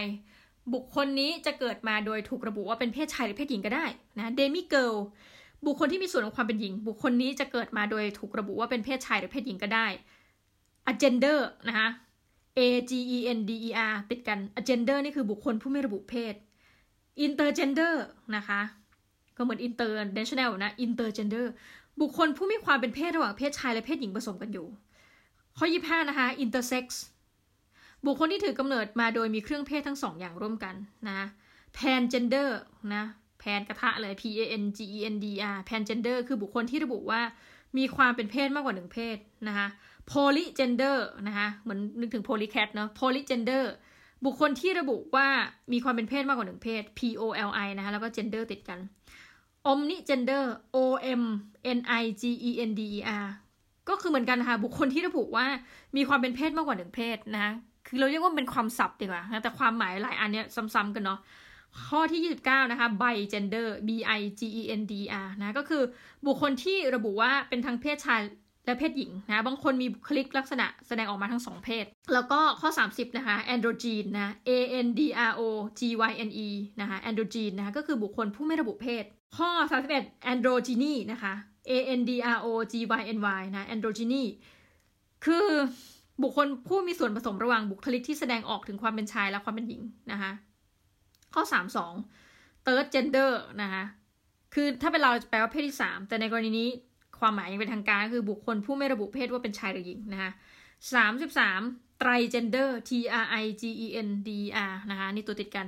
คือบุคคลผู้สลับบุคลิกการแสดงออกไปมาอ่า trigender นะแสดงออกสลับบุคลิกไปมาระหว่างการเป็นผู้ชาย ผู้หญิงและเพศอื่นนะคะ ที่มาก็เป็นข้อมูลจาก The Australia นะคะ Sex Survey ปี 2016 นะคะ as cited in Jager ปี 2016 นะคะคือผู้ที่ระบุตัวตนว่าตนเองไม่ใช่เพศชายหรือเพศหญิงเนี่ยตามเพศกำเนิดเนี่ยมักจะเรียกตัวเองว่าเป็นเกย์เนาะหรือ LGBT ซึ่งย่อมาจากเลสเบี้ยนนะคะหญิงรักหญิง เกย์ชายรักชาย bisexual นะคะ บุคคลที่มีรสนิยมชอบทั้งเพศหญิง และเพศชายและ transgender นะบุคคลข้ามเพศนะคะ อันนี้ก็เป็นทั่วไปนะแต่จริงๆว่า I'm gay เนี่ยก็สามารถใช้กับผู้หญิงก็บอกตัวได้เหมือนกันว่าตัวเองแบบว่า I'm gay นะคะมันก็เป็นศัพท์ทั่วไปที่แบบ เกย์ก็คือเนี่ยบุคคลที่ชอบเพศเดียวกันนะคะแต่ว่าถ้าในประเทศไทยเวลาเราพูดถึงเกย์เนี่ยเราก็จะเน้นไปเลยที่เป็นเป็นชายรักชายเนาะนะคะโอเค ตามประวัติศาสตร์เนี่ยมีการบันทึกถึงบุคคลที่รักและชอบพอบุคคลเพศเดียวกัน ตั้งแต่สมัยก่อนคริสตกาลมาแล้วนะจ๊ะแม้กระทั่งในไบเบิลอะยังมีการพูดถึงบุคคลที่รักในเพศเดียวกัน ในประเทศกรีซนะสมัยโบราณก่อนคริสตกาลมีบุคคลจำนวนมากชอบพอในเพศเดียวกัน ประเทศเคนยามีการใช้ศัพท์คำว่า female husbands นะคะเพื่อระบุถึงพฤติกรรมทางเพศที่แตกต่างออกไปจากเพศกำเนิด หรือศัพท์ของคนอินเดียนแดงเรียกเพศที่ 3 ว่า two spirit นะคะ ซึ่งถือเป็นพฤติกรรมที่ยอมรับได้นะ ในสังคมคนพื้นเมือง นอกจากนี้ คนจากทวีปแอฟริกาตอนเหนือ และคนเกาะจากอาณาบริเวณทะเลแปซิฟิก ต่างก็ยอมรับวิถีทางเพศในลักษณะนี้เช่นกัน หากแต่พลเมืองในยุโรป เนี่ยไม่สามารถยอมรับได้นะข้อมูลจากมอริสนะคะ เมื่อคนยุโรปอพยพเข้ามายังอเมริกา ได้มีการสร้างกฎหมายในการห้ามการมีพฤติกรรมรักร่วมเพศ และหากพบผู้กระทำความผิดอาจถูกตัดสินให้ถึงโทษประหารชีวิต หรือตัดอวัยวะโอ้ my god เพื่อเป็นการลงโทษนะคะ โดยมีการลงโทษจริงในรัฐนิวยอร์กและคอนเนคทิคัตนอกจากนี้แล้วการร่วมเพศในลักษณะที่ไม่เป็นธรรมชาตินะคะ เช่นทางทวารหนักถือว่าผิดกฎหมาย โดยกฎหมายการห้ามการร่วมเพศในลักษณะนี้ยังคงอยู่ ไปจนถึงศตวรรษที่ 11นะข้อมูลจาก Brooklyn Connections นะ Brooklyn Public Library ในปัจจุบันวิธีการระบุอัตลักษณ์ทางเพศของบุคคลมีความหลากหลายนะคำถามคือเมื่อสังคมรับรู้ถึงความหลากหลายทางเพศ นั่นแปลว่า สังคมจะยอมรับการมีความหลากหลายทางเพศมากขึ้น หรือเปล่านะนี่เป็นคำถามนะแต่คำตอบเราคือว่าอันที่จริงแล้วเนี่ยในปี 2017 เองเนี่ยยังมีประเทศถึง 72 ประเทศนะที่ระบุว่าการเป็นเกย์นั้นผิดกฎหมายให้ตายเถอะนะคะ โดยใน 8 ประเทศวงเล็บก็คือหรือร้อยละ11 ของประเทศที่ถือว่าการเป็นเกย์ที่ผิดกฎหมายนะคะ ได้ระบุโทษสูงสุดของการเป็นเกย์คือการประหารชีวิตนะคะ โดยประเทศที่ยังมีการลงโทษประหารชีวิตเกย์ได้แก่อิหร่านซูดานซาอุดิอาระเบียเยเมนนะบางพื้นที่ของโซมาเลียไนจีเรียตอนเหนือซีเรียและอิรักนะคะ โดยในกรณีของอิหร่านซูดานซาอุดิอาระเบียเยเมน บางพื้นที่ของโซมาเลียไนจีเรียตอนเหนือนะคะโทษประหารชีวิตเนี่ยจะกระทำภายใต้กฎหมายชรียะนะคะก็คือกฎหมายอิสลามนะคะ ส่วนกรณีของซีเรียและอิรักเนี่ยการประหารชีวิตไม่ได้กระทำโดยรัฐนะคะแต่เป็นผู้ยึดอำนาจอื่นเช่น Islamic State ที่ไม่ได้รับการยอมรับให้เป็นรัฐบาลนะ โดยในปัจจุบันมีประเทศกว่า 120 ประเทศทั่วโลกที่ไม่ได้มีกฎหมายลงโทษบุคคลเพศที่ 3 นะคะนั่นก็ข้อมูลจากดันแคนปี 2017 นะคะ ระดับในการยอมรับการมีตัวตนของเพศที่ 3 ในระดับรัฐเนี่ยแบ่งออกเป็น 4 ระดับได้แก่นะคะ ข้อ 1 คือ ยอมรับการแต่งงานอย่างถูกต้องตามกฎหมายของคู่สมรสเพศเดียวกันนะคะซึ่งโดยส่วนใหญ่แล้วในประเทศที่ยอมรับการสมรสเนี่ยจะอยู่ในยุโรปและทวีปอเมริกาเหนือนะคะ ข้อ 2 ยอมรับการอยู่ร่วมกันเป็นคู่ชีวิตหรือว่า civil union นะคะข้อ 3 ไม่มีโทษนะคะในทางกฎหมายสำหรับเพศที่ 3 แล้วก็ข้อที่4เนี่ยการเป็นบุคคลเพศที่ 3 ถือว่ามีความผิดทางกฎหมาย ส่วนใหญ่กฎหมายนี้นะคะจะอยู่ในประเทศแถบตะวันออกกลางและแอฟริกา ข้อแตกต่างระหว่างการสมรสและ civil union ในอังกฤษคือการทำพิธี สมรสของคู่รักเพศเดียวกันนะแต่ไม่สามารถกระทำได้ในสถานที่ประกอบพิธีกรรมทางศาสนานะคะเป็นข้อมูลจาก Travis ปี 2011 จะเห็นได้ว่านะในปัจจุบันเนี่ยถึงแม้จะมีการเปิดกว้างมากขึ้นในการยอมรับเพศสภาพที่หลากหลาย แต่ในหลายประเทศเนี่ยสิทธิ์โดยรวมนะคะ ของเพศที่สามยังถูกจำกัด ไม่ได้รับการยอมรับให้มีความเท่าเทียมกัน กับผู้มีเพศสภาพตรงกับเพศกำเนิดนะคะ มิติแห่งความเหลื่อมล้ำความหลากหลาย จากเรื่องสีผิวไปจนถึงการสร้างอารยธรรมในอนาคตนะคะในปัจจุบันเนี่ยเราปฏิเสธไม่ได้ว่าแม้เราจะอยู่ในยุคศตวรรษที่ 21 แล้วก็ตาม หากแต่เรื่องราวความอายุติธรรมและอคติในโครงสร้างทางสังคม ชนชาติเพศศาสนายังคงมีอยู่จริง ในบทความท้ายบทที่ 3 นักศึกษาจะได้เรียนรู้ถึงเรื่องราวของการปฏิบัติตนระหว่างตำรวจกับผู้ต้องสงสัยด้วยความยุติธรรมนะ ซึ่งเป็นกรณีที่เกิดขึ้นในสหรัฐอเมริกา กรณีการหลอกเหยื่อบนโลกออนไลน์ ผ่านปรากฏการณ์ที่เรียกว่า romance scam ที่เกิดขึ้นจากความสามารถในการเข้าถึงอินเทอร์เน็ต และการใช้อินเทอร์เน็ตเป็นเครื่องมือในการหลอกลวงบุคคลอื่น นอกจากนี้นะคะยังมีกรณีการช่วยเหลือในระดับระหว่างประเทศหากแต่การช่วยเหลือเกิดขึ้นจากฐานความคิดที่มองว่าสถานภาพพื้นฐานเนี่ยไม่เท่าเทียมกันนะคะ นี่ก็แนะนำให้อ่านบทความเรื่องปี 2020 แล้วทำไมเรายังเหยียดสีผิวกันอยู่เฮอเรารักกันแบบไม่มีตัวตนได้ไหมหัวเราะทั้งน้ำตาไปกับวันจมูกแดงนะคะ ทั้งนี้ในมิติเชิงบวกยังมีกลุ่มอาสาสมัครองค์กรที่มีส่วนในการช่วยเพิ่มความเข้าใจ ในความแตกต่างทางวัฒนธรรมและความหลากหลายในประเด็นต่างๆนะเช่นโครงการ Host Family ที่ดำเนินกิจกรรมโดยอาสาสมัคร ซึ่งมีเป้าประสงค์ เพื่อให้นักศึกษาต่างชาติได้เรียนรู้ถึงวัฒนธรรม วิถีชีวิต และความเป็นอยู่ของชาวอังกฤษนะคะ Dignity Kitchen นะคะสถานประกอบการที่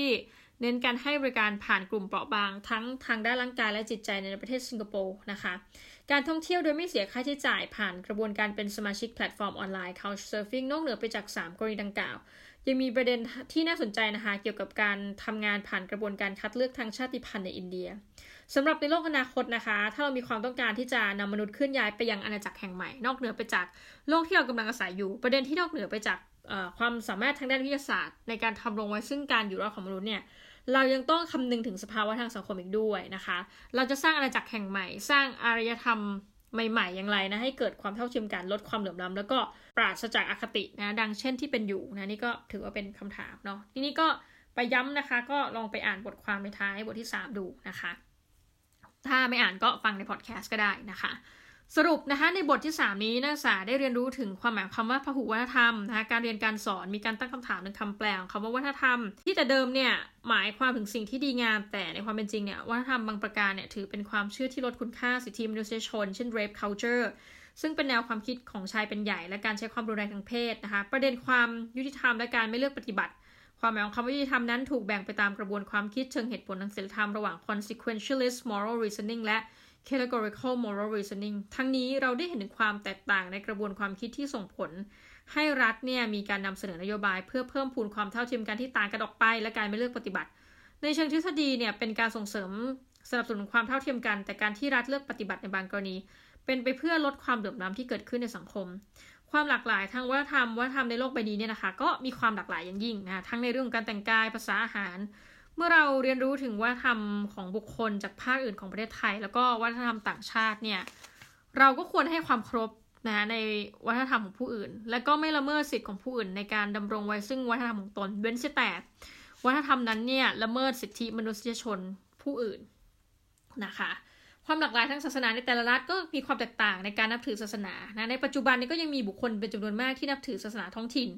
แล้วก็มีคนจำนวนมากเช่นเดียวกันที่ไม่นับถือศาสนา เราพบว่าการเรียนการสอนเรื่องศาสนานั้นเป็นนโยบายของรัฐที่จะส่งเสริมให้เยาวชนได้เรียนรู้ถึงศาสนาหนึ่งๆหรือหลากหลายศาสนา ทั้งนี้ในบางรัฐเช่นสหรัฐอเมริกานะเลือกที่จะใช้นโยบายในการไม่มีนโยบายทางการศึกษาที่เข้ามาเกี่ยวยุ่งเกี่ยวนะกับการเรียนการสอนทางศาสนา ข้อดีของการเรียนรู้ในประเด็นทางศาสนาคือว่า การทำความเข้าใจในศาสนาตนเองที่สอนให้ทำความดีและเว้นความชั่วสำหรับรัฐที่เปิดโอกาสให้เยาวชนศึกษาศาสนาอื่นจะทำให้เยาวชนเนี่ยได้เข้าใจในศาสนิกชนอื่นๆนะคะ ในปัจจุบันรัฐในยุโรปเริ่มมีการออกกฎหมายที่อาจไปละเมิดต่อเสรีภาพทางศาสนา และอาจขัดต่อหลักประชาธิปไตยโดยเหตุผลทางความมั่นคง และการอยู่ร่วมกันอย่างสันติสุข ในอนาคตประเด็นของการเพิ่มข้อจำกัดทางศาสนามีแนวโน้มที่จะเพิ่มมากขึ้นในรัฐตะวันตก ซึ่งเราจะต้องมาพิจารณาถึงผลกระทบทางสังคมที่ จะเกิดขึ้นหลังจากกฎหมายได้ผลิตออกมานะคะ ความหลากหลายทั้งชนชาตินะคะ ชนชาติมีลักษณะร่วมกันบางอย่าง ไม่ว่าจะอยู่ในประเทศต่างถิ่น เราจะสามารถคาดเดาได้ว่าบุคคลที่เราพบเจอนั้นเป็นคนชนชาติใด จากลักษณะท่าทางและการกระทำการมีชนชาติที่หลากหลาย ได้ส่งผลให้ในบางกรณีเกิดข้อพิพาทความขัดแย้ง จนในที่สุดนำไปสู่ความรุนแรง ทั้งนี้การเรียนรู้ที่จะยอมรับความหลากหลายของชนชาติ และการเคลื่อนย้ายของกลุ่มชนชาตินะคะ ไปยังประเทศต่างๆ จะทำให้เราลดอคติที่มีต่อชนชาติอื่น ความหลากหลายทางเพศนะคะ เราสามารถเห็นความหลากหลายทางเพศได้จากสื่อและจากประสบการณ์นะการพบเจอผู้คนที่หลากหลาย ถึงแม้เราจะอยู่ในศตวรรษที่11นะคะประเด็นเรื่องความหลากหลายทางเพศเนี่ยและการยอมรับความเท่าเทียมกันทางเพศ ยังคงเป็นประเด็นที่อ่อนไหวทั้งยังมีกฎหมายที่ออกกฎห้าม มีพฤติกรรมรักร่วมเพศนะคะจำกัดสิทธิ์และ เสรีภาพในการเลือกเพศของพลเมืองนะคะ ก็เป็นอันว่าเท่านี้นะคะ ในบทที่ 3 แล้วเราจะมีบทความต่อเนื่องที่เป็นเสียงอ่านหลังจากนี้นะคะะพบกันใหม่นะคะ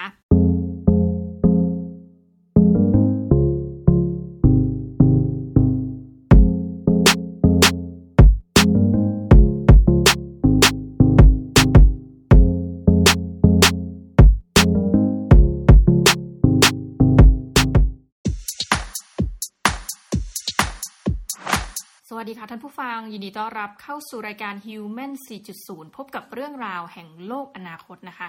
วันนี้ทุกท่านยังอยู่กันกับ podcaster น้องหมีเช่นเคยนะคะ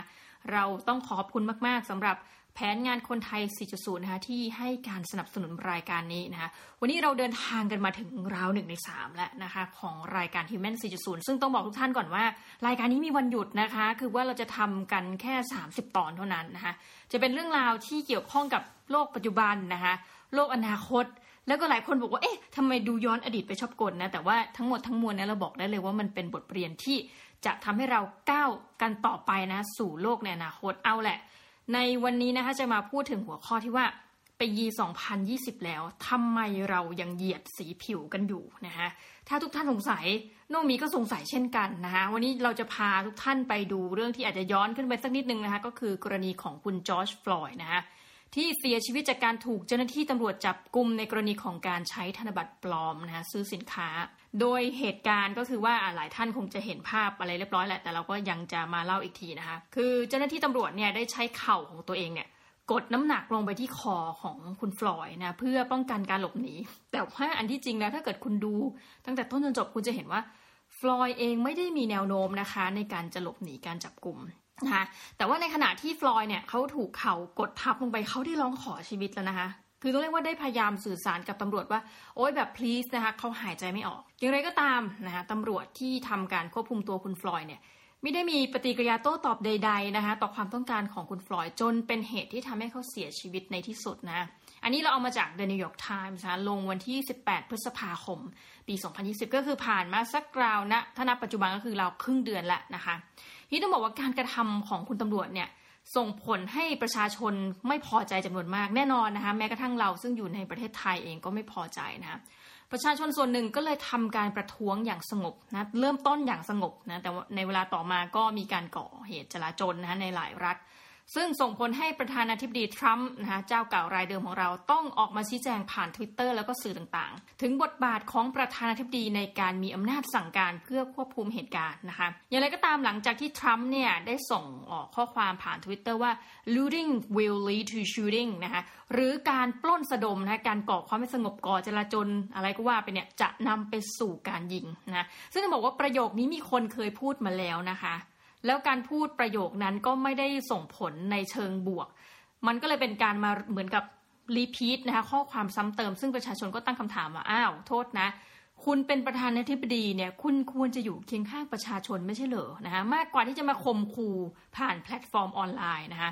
ปรากฏว่าหลังจากที่ข้อความดังกล่าวได้รับการเผยแพร่นะคะทวิตเตอร์นี่แบบไวมากนะคะได้ทำการซ่อนข้อความของประธานาธิบดีนะคะโดยต้องนี้เลือกที่จะไม่ได้ลบข้อความนั้นทิ้งนะเพราะถือว่าเป็นที่สนใจของสาธารณะ แล้วต้องบอกอย่างว่าทรัมป์เองเนี่ยมีคนตาม Twitter อยู่ราว 80 ล้านคนนะทั้งในสหรัฐอเมริกาเองแล้วก็นอกประเทศ ดังนั้นถือว่าพูดง่ายนะเป็น celebrity Twitter นะเป็นเซเลบทวิตนะคะก็มีอะไรคิดอะไรท่านก็จะ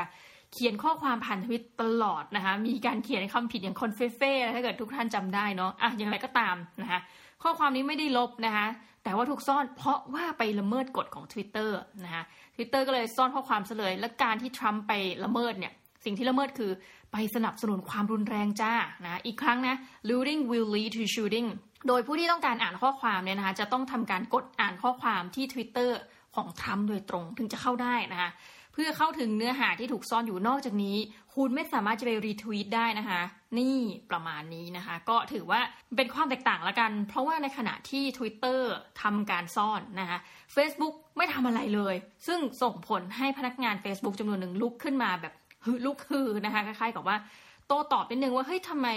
คุณพี่มาร์คซักเบิร์กเนี่ยไม่ทำอะไรสักอย่างนะซึ่งเราบอกว่าเอ้ยพูดจริงนะคนเรามีวิธีการเบื้องหลังในการคิดถึงการทำและไม่ทำเนี่ย ที่แตกต่างกันนะคะส่วนหนึ่งอาจจะบอกเลยว่าอย่างทวิตเตอร์บอกเอ้ยสำหรับเราเราสึกว่าจะต้องมีการยับยั้งอะไรบางอย่าง เพราะอาจจะก่อให้เกิดความรุนแรงในขณะที่ Facebook เลือกที่จะบอกว่าเอ้ยเอางี้ละกัน ประเทศนี้คือมี freedom of speech เต็มที่นะคะและอีกอย่างหนึ่งทรัมป์เองเนี่ยถือว่าเป็นนักการเมืองนะเป็นประธานที่ดี เราก็ถือว่าข้อความที่เขาพูดเนี่ยเป็นข้อเท็จจริงข้อคิดเห็นที่ เขาได้สื่อสารออกมา ดังนั้นก็เลือกที่จะไม่ได้ลบข้อความต่างๆออกไปนะคะ เอาแหละปัญหาความขัดแย้งของสีผิวเนี่ยคือยังคงมีอยู่ในปัจจุบันแน่นอนในอเมริกา แม้ว่าปีนี้จะเป็นปีโอ้หลายคนบอกเฮ้จนโลกนี้มันเป็นยุค 4.0 นะคะปีนี้ปี 2020 แล้วอะ 2020 นะคะแต่ว่าสิ่งหนึ่งที่อะส่วนตัวนะคะ นี่จะขอเปรียบเทียบระหว่างอังกฤษนะคะ specifically ก็คือสหราชอาณาจักรกับสหรัฐอเมริกานะถือว่าเป็นประเด็นที่น่าสนใจเกี่ยวกับปัญหาการเหยียดผิว ก็คือการเลือกใช้คำในการอธิบายบุคคล ต้องบอกกันนะว่าเราขอเปรียบเทียบระหว่างสองรัฐนะคะ ทีนี้ต้องบอกว่าคนอเมริกันเนี่ยเวลาเขาเรียกคนเนี่ยเขาจะเรียกแยกตามภูมิหลัง ซึ่งน่าสนใจมากคืออันนี้เป็นพฤติกรรมปกติทั่วไปเลยนะคะ เช่นบอกว่าเฮ้ย I'm Asian American uh, I'm African American นะ I'm black I'm Hispanic หรือว่า I'm white นะคะซึ่งคำเหล่านี้เราบอกได้เลยว่าเป็นคำธรรมดาสามัญมากนะที่ใช้เรียกกันในภาษาพูดภาษาเขียนในโรงเรียนในที่ทำงาน สื่อสิ่งพิมพ์นะคะทั้งออฟไลน์ออนไลน์นะคะคือการระบุตัวตนเนี่ยเวลาพูดว่าเป็นคนอเมริกันก็ต้องบอกว่าเป็นคนอเมริกันประเภทไหน คืออย่างหนึ่งข้อสังเกตนี้เราก็บอกว่าเออเพราะว่ารัฐเขามีความหลากหลายค่อนข้างสูงเนาะดังนั้นเวลาถามก็อาจจะต้อง หรือเวลาแนะนำตัวอาจจะต้องขึ้นไปอย่างนี้ก่อนนะคะ ทีนี้ต้องบอกว่าอังกฤษเองก็เป็นประเทศที่มีความหลากหลายนะ แต่ว่าในทางตรงกันข้ามค่ะ เราจะเรียกทุกคนรวมกันว่าเป็น British นะคะ อันนี้ต้องบอกว่าเนื่องจากเรามียูอังกฤษมา 5 ปี ก็เป็นหนึ่งข้อสังเกตของเราแล้วถัดไปเนี่ยเราไปอ่านตามบทความอะไรต่างๆนะหรือแม้กระทั่งการดู BBC นะมันมีอันนึงที่น่าสนใจคือตอนนั้น เป็นผู้ประกาศข่าวนะผิวสีนี่แหละ แต่เป็นคนอังกฤษนะคะ เดินทางไปยังรัสเซีย แล้วปรากฏว่าก็มีคนบอกว่าเอ้ยคุณเป็นคุณเป็นแบบว่าแอฟริกันบริติชหรออะไรเงี้ยปรากฏผู้ประกาศข่าวคนนั้นเถียงทันที บอกว่าผมไม่ใช่แอฟริกันบริติชนะหรือว่า black british whatever อะไรเงี้ยผมเป็นบริติชเออแค่นั้นจบนะอันนี้ก็เป็นข้อสังเกตเราแล้วแม้กระทั่งในโคราคนก็ไปถามเหมือนกันว่าเฮ้ยมันแบบคือมีจริงหรือเปล่าเนี่ยสิ่งที่เรียกว่า African British นะคะ เขาบอกว่าเอาจริง ๆ นะ คือคนอังกฤษก็จะเรียกตัวเองว่าเป็น British นั่นแหละนะคะ ถึงแม้ว่าอย่างนี้การกรอกเอกสารในหลายกรณีจะมีการให้ระบุอย่างละเอียดนะคะ เช่น กรอกในเอกสารของมหาวิทยาลัย คือมหาลัยจะถามละเอียดมากนะต้องบอกว่าส่วนตัวก็กรอกมาแล้วเนอะว่า อย่างกรณีคุณเป็นคนเอเชีย คุณเป็นเอเชียที่มีภูมิหลังทางเชื้อชาติจากพื้นที่ใด ละเอียดปานี้เลยนะหนึ่งเอเชียใต้ตะวันออกกลาง เอเชียตะวันออกหรืออื่นๆนะแม้อันนี้น่าน้อยใจนิดนึงเพราะว่า อย่างเราๆในคนไทยจะต้องติ๊กฮือเป็นเอเชียวงเล็บอาร์เตอร์สนะคะเอเชียอื่นๆ ทั้งสิ้นนะคะ เอาละแต่ว่าเราบอกว่าสิ่งที่ทำไมว่าต้องมีการระบุเนาะสหราชอาณาจักรเนี่ยเขามีพลเมืองที่ย้ายมาจาก ประเทศต้องย้ำว่าบางประเทศเป็นจำนวนมากนะโดยเฉพาะประเทศในเครือจักรภพในวงเล็บที่ท่านเคยไปทำการยึดครองมาเป็นส่วนหนึ่งนะ เช่น อินเดียปากีสถานนะคะแต่การก่อเอกสารอันนั้นคือทางการเนาะกับการปฏิบัติในชีวิตประจำวันกลับมีความแตกต่างกันเป็นอย่างมากนะคะอันนี้เรายกตัวอย่างก็คือว่า คนอังกฤษที่มีพ่อหรือมีแม่เป็นผู้อพยพมาจากต่างประเทศนะคะมักจะระบุอย่างชัดเจนว่า ฉันหรือเขาเนี่ยคือคนอังกฤษ แต่พ่อหรือแม่มาจากประเทศ xxx yy ว่าไปนะเช่นเดียวกับคนอังกฤษนะคะที่มีพ่อแม่ผู้อพยพมาจากประเทศในทวีปเอเชีย คือมีพฤติกรรมเหมือนกันเลย ปกติเขาจะแนะนำมาเลยว่าเขาเป็นคนอังกฤษนะแต่พ่อหรือแม่เขามาจากประเทศอื่น ทีนี้โรงเรียนในอังกฤษเองเนี่ยก็มีการปรับตัวจ้ะ มีการปรับตัวตามลักษณะที่เปลี่ยนไปของจำนวนประชากรและภูมิหลังทางเชื้อชาตินะยกตัวอย่างเช่น หลายโรงเรียนในสหราชอาณาจักรมีห้องสำหรับการสวดมนต์โดยเฉพาะนะจ๊ะแต่ว่าการสวดมนต์ที่ว่านี้คือรองรับในความหลากหลายทางศาสนาเลยคือหมายความว่าคุณเป็นมุสลิมนะคุณเป็นอะไรก็ตามแต่คุณสามารถไปใช้ห้องนี้โดยเฉพาะนะคะ ซึ่งก่อนหน้านั้นเขาไม่มีต้องใช้คำนี้ แต่ว่าเนี่ยเขามีเพื่อที่จะบอกว่าเฮ้ยเขาสนับสนุนในความหลากหลายทางศาสนานะนั่นคือประการแรกนะคือการแนะนำตัวการเรียกตัวที่เราสึกว่าเฮ้ยอันนี้แตกต่าง ประการถัดไปจากที่รักจุดที่สร้างความแตกต่างระหว่างสหรัฐอเมริกา แล้วก็สหราชอาณาจักรอีกประการหนึ่งก็คือว่าปริมาณของจำนวนประชากรในแต่ละภูมิหลังทางเชื้อชาตินะคะทีนี้ในบรรดาประชากรที่อยู่ในสหราชอาณาจักร นะ UK เนี่ย United Kingdom นะคะซึ่งรวมกันเป็น 4 ประเทศเนี่ยคือว่าในภาพรวมเนาะร้อยละ 87.2 คือคนสหราชอาณาจักรผิวขาว ในขณะที่อังกฤษและเวลส์นะคะนี่เราตัดสกอตแลนด์ออกไป ตัด Northern Ireland หรือว่าไอร์แลนด์เหนือออกไปนะเฉพาะเอาเฉพาะอังกฤษและเวลส์เนี่ย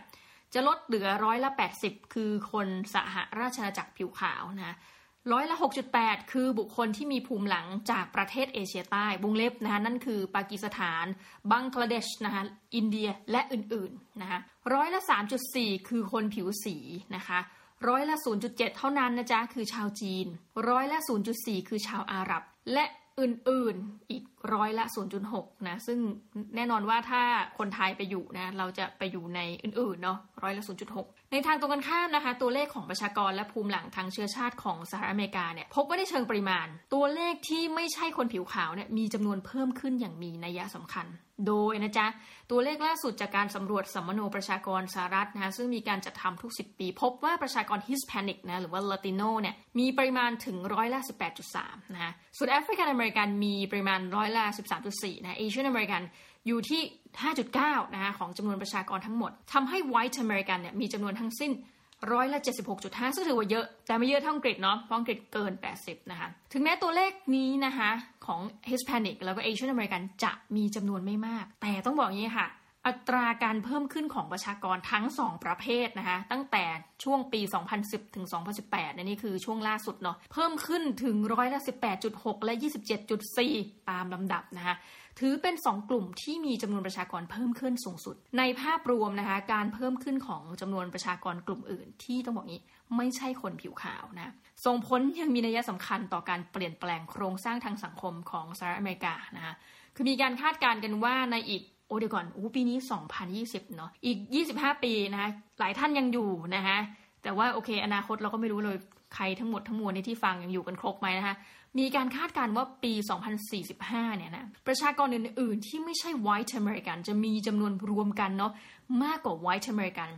ดังนั้นนะคะก็คือว่าที่สุดแล้วคนอเมริกันผิวขาวจะไม่ได้มีตัวเลขเกิน 50เปอร์เซ็นต์อีกต่อไปอันนี้ข้อเท็จจริงของการเพิ่มจำนวนประชากรเนี่ยของสหรัฐที่ไม่ใช่คนผิวขาวส่งผลกระทบแน่นอนต่อความรู้สึกนะความมั่นคงของคนผิวขาวในหลายประเด็น ไม่ว่าจะเป็น ประเด็นทางการเมืองเศรษฐกิจสังคมนะหรือแม้กระทั่งภาษาที่ใช้นะคะ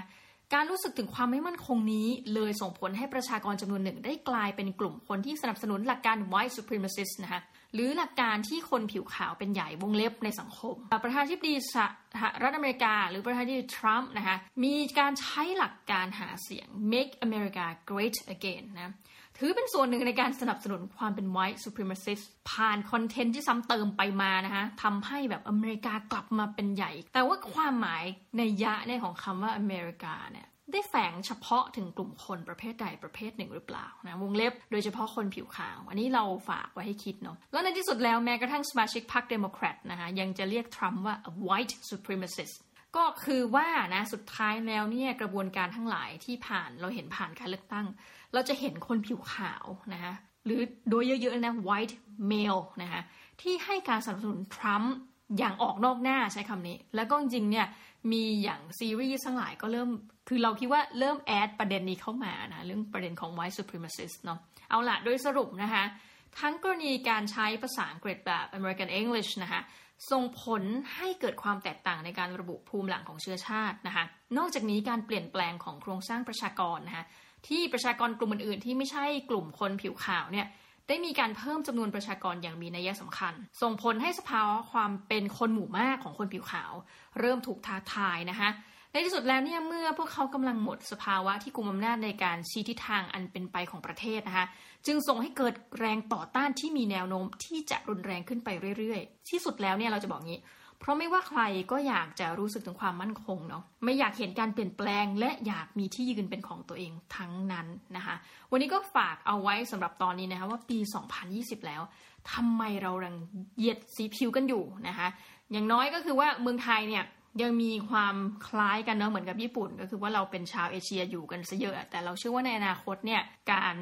ย้ายนะเคลื่อนตัวของพลเมืองนะจากรัฐอื่นมายังรัฐไทยเนี่ยจะมีเพิ่มมากขึ้นนะดังนั้นเราก็ฝากไว้ละกันในหนึ่งประเด็นนะคะปี 2020 แล้วทำไมเรายังเหยียดสีผิวกันอยู่นะสำหรับวันนี้น้องมีต้องขอลาทุกท่านไปก่อนนะคะ และเราจะกลับมาพบกันใหม่ใน EP หน้าสำหรับวันนี้ สวัสดีค่ะ สวัสดีค่ะ ทุกท่านยินดีต้อนรับเข้าสู่รายการ Human 4.0 นะคะ รายการที่จะพาทุกท่านไปพบกับเรื่องราว แห่งโลกอนาคตนะคะ วันนี้ทุกท่านยังอยู่กันกับ podcaster น้องหมีเจ้าเก่ารายเดิมนะจ๊ะ และเราก็ต้องขอขอบคุณนะเป็นอย่างสูงสำหรับแผนงานคนไทย 4.0 ที่ได้ให้การสนับสนุนรายการของเรานะคะ วันนี้เราก็แหมเดินทางกันมาถึงประมาณสักเกือบจะ 2 ใน 3 แล้วนะคะของโครงการนี้ วันนี้จะมาพูดถึงเรื่องราวของโครงการ Host Family สำหรับนักศึกษาต่างชาติที่อยู่ในสหราชอาณาจักรค่ะ แหมต้องบอกว่าอย่างนี้นะคะแหมช่วงนี้หลังจากโควิด -19 นะเราก็รู้สึกว่าเฮ้ยจริง ๆ คนอาจจะเริ่มอยากเดินทางแล้วนะคะ โดยเฉพาะถ้าประเทศเนี่ยยังมีเฉพาะ travel bubble ที่ให้ไปมาหาสู่ข้ามกันนิดนึง แต่ว่าส่วนหนึ่งเราคิดว่าเขาจะเริ่มโปรโมทก่อนเลยนะคะก็คือการเดินทางภายในประเทศ แล้วก็โครงการนี้ก็เป็นอะไรที่สนับสนุนการเดินทางในประเทศนี่แหละนะคะ เอาละค่ะไปกันเลย ในแต่ละปีนะคะมีนักศึกษาต่างชาติจำนวนมากเนี่ย ที่เข้ามาศึกษาต่อยังสหราชอาณาจักรนะคะประมาณการเฉพาะในปี 2017 ถึง 2018 นะคะก็คือปีการศึกษานั้นอะสหราชอาณาจักรมีนักเรียนต่างชาติจำนวนถึง 450,000 คนโดยประมาณนะคะในจำนวนนี้เนี่ยชาวต่างชาติที่มีจำนวนมากที่สุดแน่คิดว่าไม่เซอร์ไพรส์จาก 450,000 เนี่ยมีชาวจีนไปแล้ว 1 0 0 0 0แสนคนนะคะนักศึกษาชาวจีน อันดับ 2 ก็คือจากประเทศอินเดียนะคะ แต่คือคนละสเกลเลย อันดับแรกคือหนึ่งแสนใช่ไหมคะ ของอินเดียเนี่ยหนึ่งหมื่นเก้าพันเจ็ดร้อยห้าสิบคนนะตีกลมๆก็คือสองหมื่นนะหรือว่าราวหนึ่งในห้าเท่านั้นเองนะคะ อันดับสามก็คือนักศึกษาจากประเทศสหรัฐอเมริกานะคะ มาเบียดเบียดกันเลยค่ะหนึ่งหมื่นแปดพันกว่าคนนะคะอันดับที่สี่ค่ะ อันนี้เขานับแยกจากจีนเนาะก็คือนักศึกษาจากฮ่องกงนะคะ มีนักศึกษาหนึ่งหมื่นหกพันรายนะคะโดยประมาณการ แล้วก็อันดับที่ 5 เออนี่น่าสนใจจากเพื่อนบ้านเราไม่ไกลกันนี่เองนะคะ ก็คือนักศึกษาจากประเทศมาเลเซียนะคะ14,970 คนนะคะในส่วนของประเทศไทยก็ถือว่าคือมาเลเซียอันดับ 5 เนาะประเทศไทยติดอันดับที่ 18 นะคะ ปีการศึกษานั้นมี 6,270 คนนะคะสาขาที่มีคนนิยมเข้ามาเรียนต่อมากที่สุด 3ลำดับแรกได้แก่ อันนี้ก็ไม่เซอร์ไพรส์นะ อันดับหนึ่งก็คือ ด้านบริหารธุรกิจจ้ะ มีนักศึกษาต่างชาติเรียนสาขาเนี้ยมากถึง 120,000 คนหรือราวร้อยละ27.69 นะคะ อันดับที่ 2 ด้านวิศวกรรมศาสตร์และเทคโนโลยีนะคะ ราว 50,000 กว่าคนนะคะ และอันดับที่ 3 ก็คือด้านสังคมศาสตร์นะก็คือ 42,000 คนโดยประมาณนี้ข้อมูลจาก UK Council for International Student Affairs นะคะในปี 2019 ทีนี้การศึกษาต่ออยังต่างประเทศเนี่ยก็ส่งผลต่อการเปลี่ยนผ่านพฤติกรรมนะคะและความเห็นที่มีต่อวัฒนธรรมดั้งเดิมเนาะคือนักศึกษาหลายคนเนี่ยต้องปรับตัวทางด้านภาษา แล้วก็มีการเจอประสบการณ์ด้านลบ ที่เกี่ยวข้องกับข้อห้ามทางศาสนาและวัฒนธรรมของประเทศที่ตนเองเคยอาศัยอยู่ เช่นนะคะ ในหลายประเทศจะมีข้อห้ามทางศาสนาในการห้ามดื่มของมึนเมาเนาะแต่เมื่อมาเรียนต่อยังสหราชอาณาจักรเนี่ยกลับพบว่าภายในรั้วมหาวิทยาลัยเนี่ย มีการขายสุรานะนี่เราขอพูดงานวิชาการนะเราก็เลยถือว่าเราพูดคำนี้ได้เนาะขออนุญาตนะคะ หรือการเปิดเผยเรื่องเพศและความสัมพันธ์ของนักศึกษา ในส่วนของข้อดีนะคะ คือนักศึกษาผู้ที่พบกับวัฒนธรรมต่างชาติเนี่ยอาจมีการยอมรับในความแตกต่างทางวัฒนธรรมได้มากยิ่งขึ้น คือมันมีทั้งข้อเสียแล้วก็ข้อดีนะคะ จากมุมมองนี้สำหรับการเรียนในระดับมัธยมศึกษานะคะ คือเราขอเปรียบเทียบนิดนึงว่านักเรียนเนี่ยอาจจะได้พักกับครอบครัวชาวต่างชาตินะหรือว่าอยู่กับนักเรียนด้วยกันภายในหอพักโรงเรียนนะคะ แต่ว่าถ้าเป็นนักศึกษาในระดับอุดมศึกษาเนี่ยถึงแม้ว่าจะมีโอกาสในการเข้าพักที่หอพักก็จริงอะเนาะหอพักมหาลัยเนี่ยแต่ว่าไม่ใช่จะมีว่าทุกมหาวิทยาลัยเนี่ยมีหอพักในกำกับนะคะดูแลนักศึกษาได้ทุกคน คือมีหลายกรณีมากอย่างอังกฤษเนี่ยประเทศเขาค่อนข้างเล็กอย่างในลอนดอนเนี่ยบางทีเขาแค่การันตีแค่ปีแรกอะค่ะ ที่จะให้อยู่ในหอพักมหาวิทยาลัย แล้วก็หลังจากนั้นคือดีดไปเลยว่าคุณต้องไปหาที่อยู่เองนะนะคะ ดังนั้นก็คือว่า นักศึกษาเนี่ยถ้าไม่นับการเข้าเรียนในชั้นเรียนเนี่ยอาจจะมีปฏิสัมพันธ์กันเองค่อนข้างน้อยเนาะเมื่อเทียบกับนักเรียนในระดับมัธยมศึกษานะคะ คือเพื่อให้ชาวต่างชาติเนี่ยได้มีโอกาสในการสัมผัสแล้วกันนะในวิถีชีวิตแบบสหราชอาณาจักรนะะโครงการที่ถือกำเนิดขึ้นก็คือชื่อว่า Host UK นะคะ H O S T นะแล้วก็ UK Host UK นี่กำเนิดในปีนะแล้วนะคะ30 กว่าปี 1987 นะคะดำเนินงานผ่านระบบอาสาสมัคร แล้วก็เป็นองค์กรการกุศลนะคะ จุดประสงค์หลักของโครงการก็คือการให้นักศึกษาเนี่ยได้เรียนรู้ถึงวิถีชีวิตของการเป็นพลเมืองแห่งสหราชอาณาจักรนะคะ คือไม่ได้ให้รู้ว่าต้องพลเมืองเขาต้องทำยังไงเนอะแต่ให้รู้ว่าเอ้ยเขาใช้ชีวิตอย่างไรกันบ้างนะคะ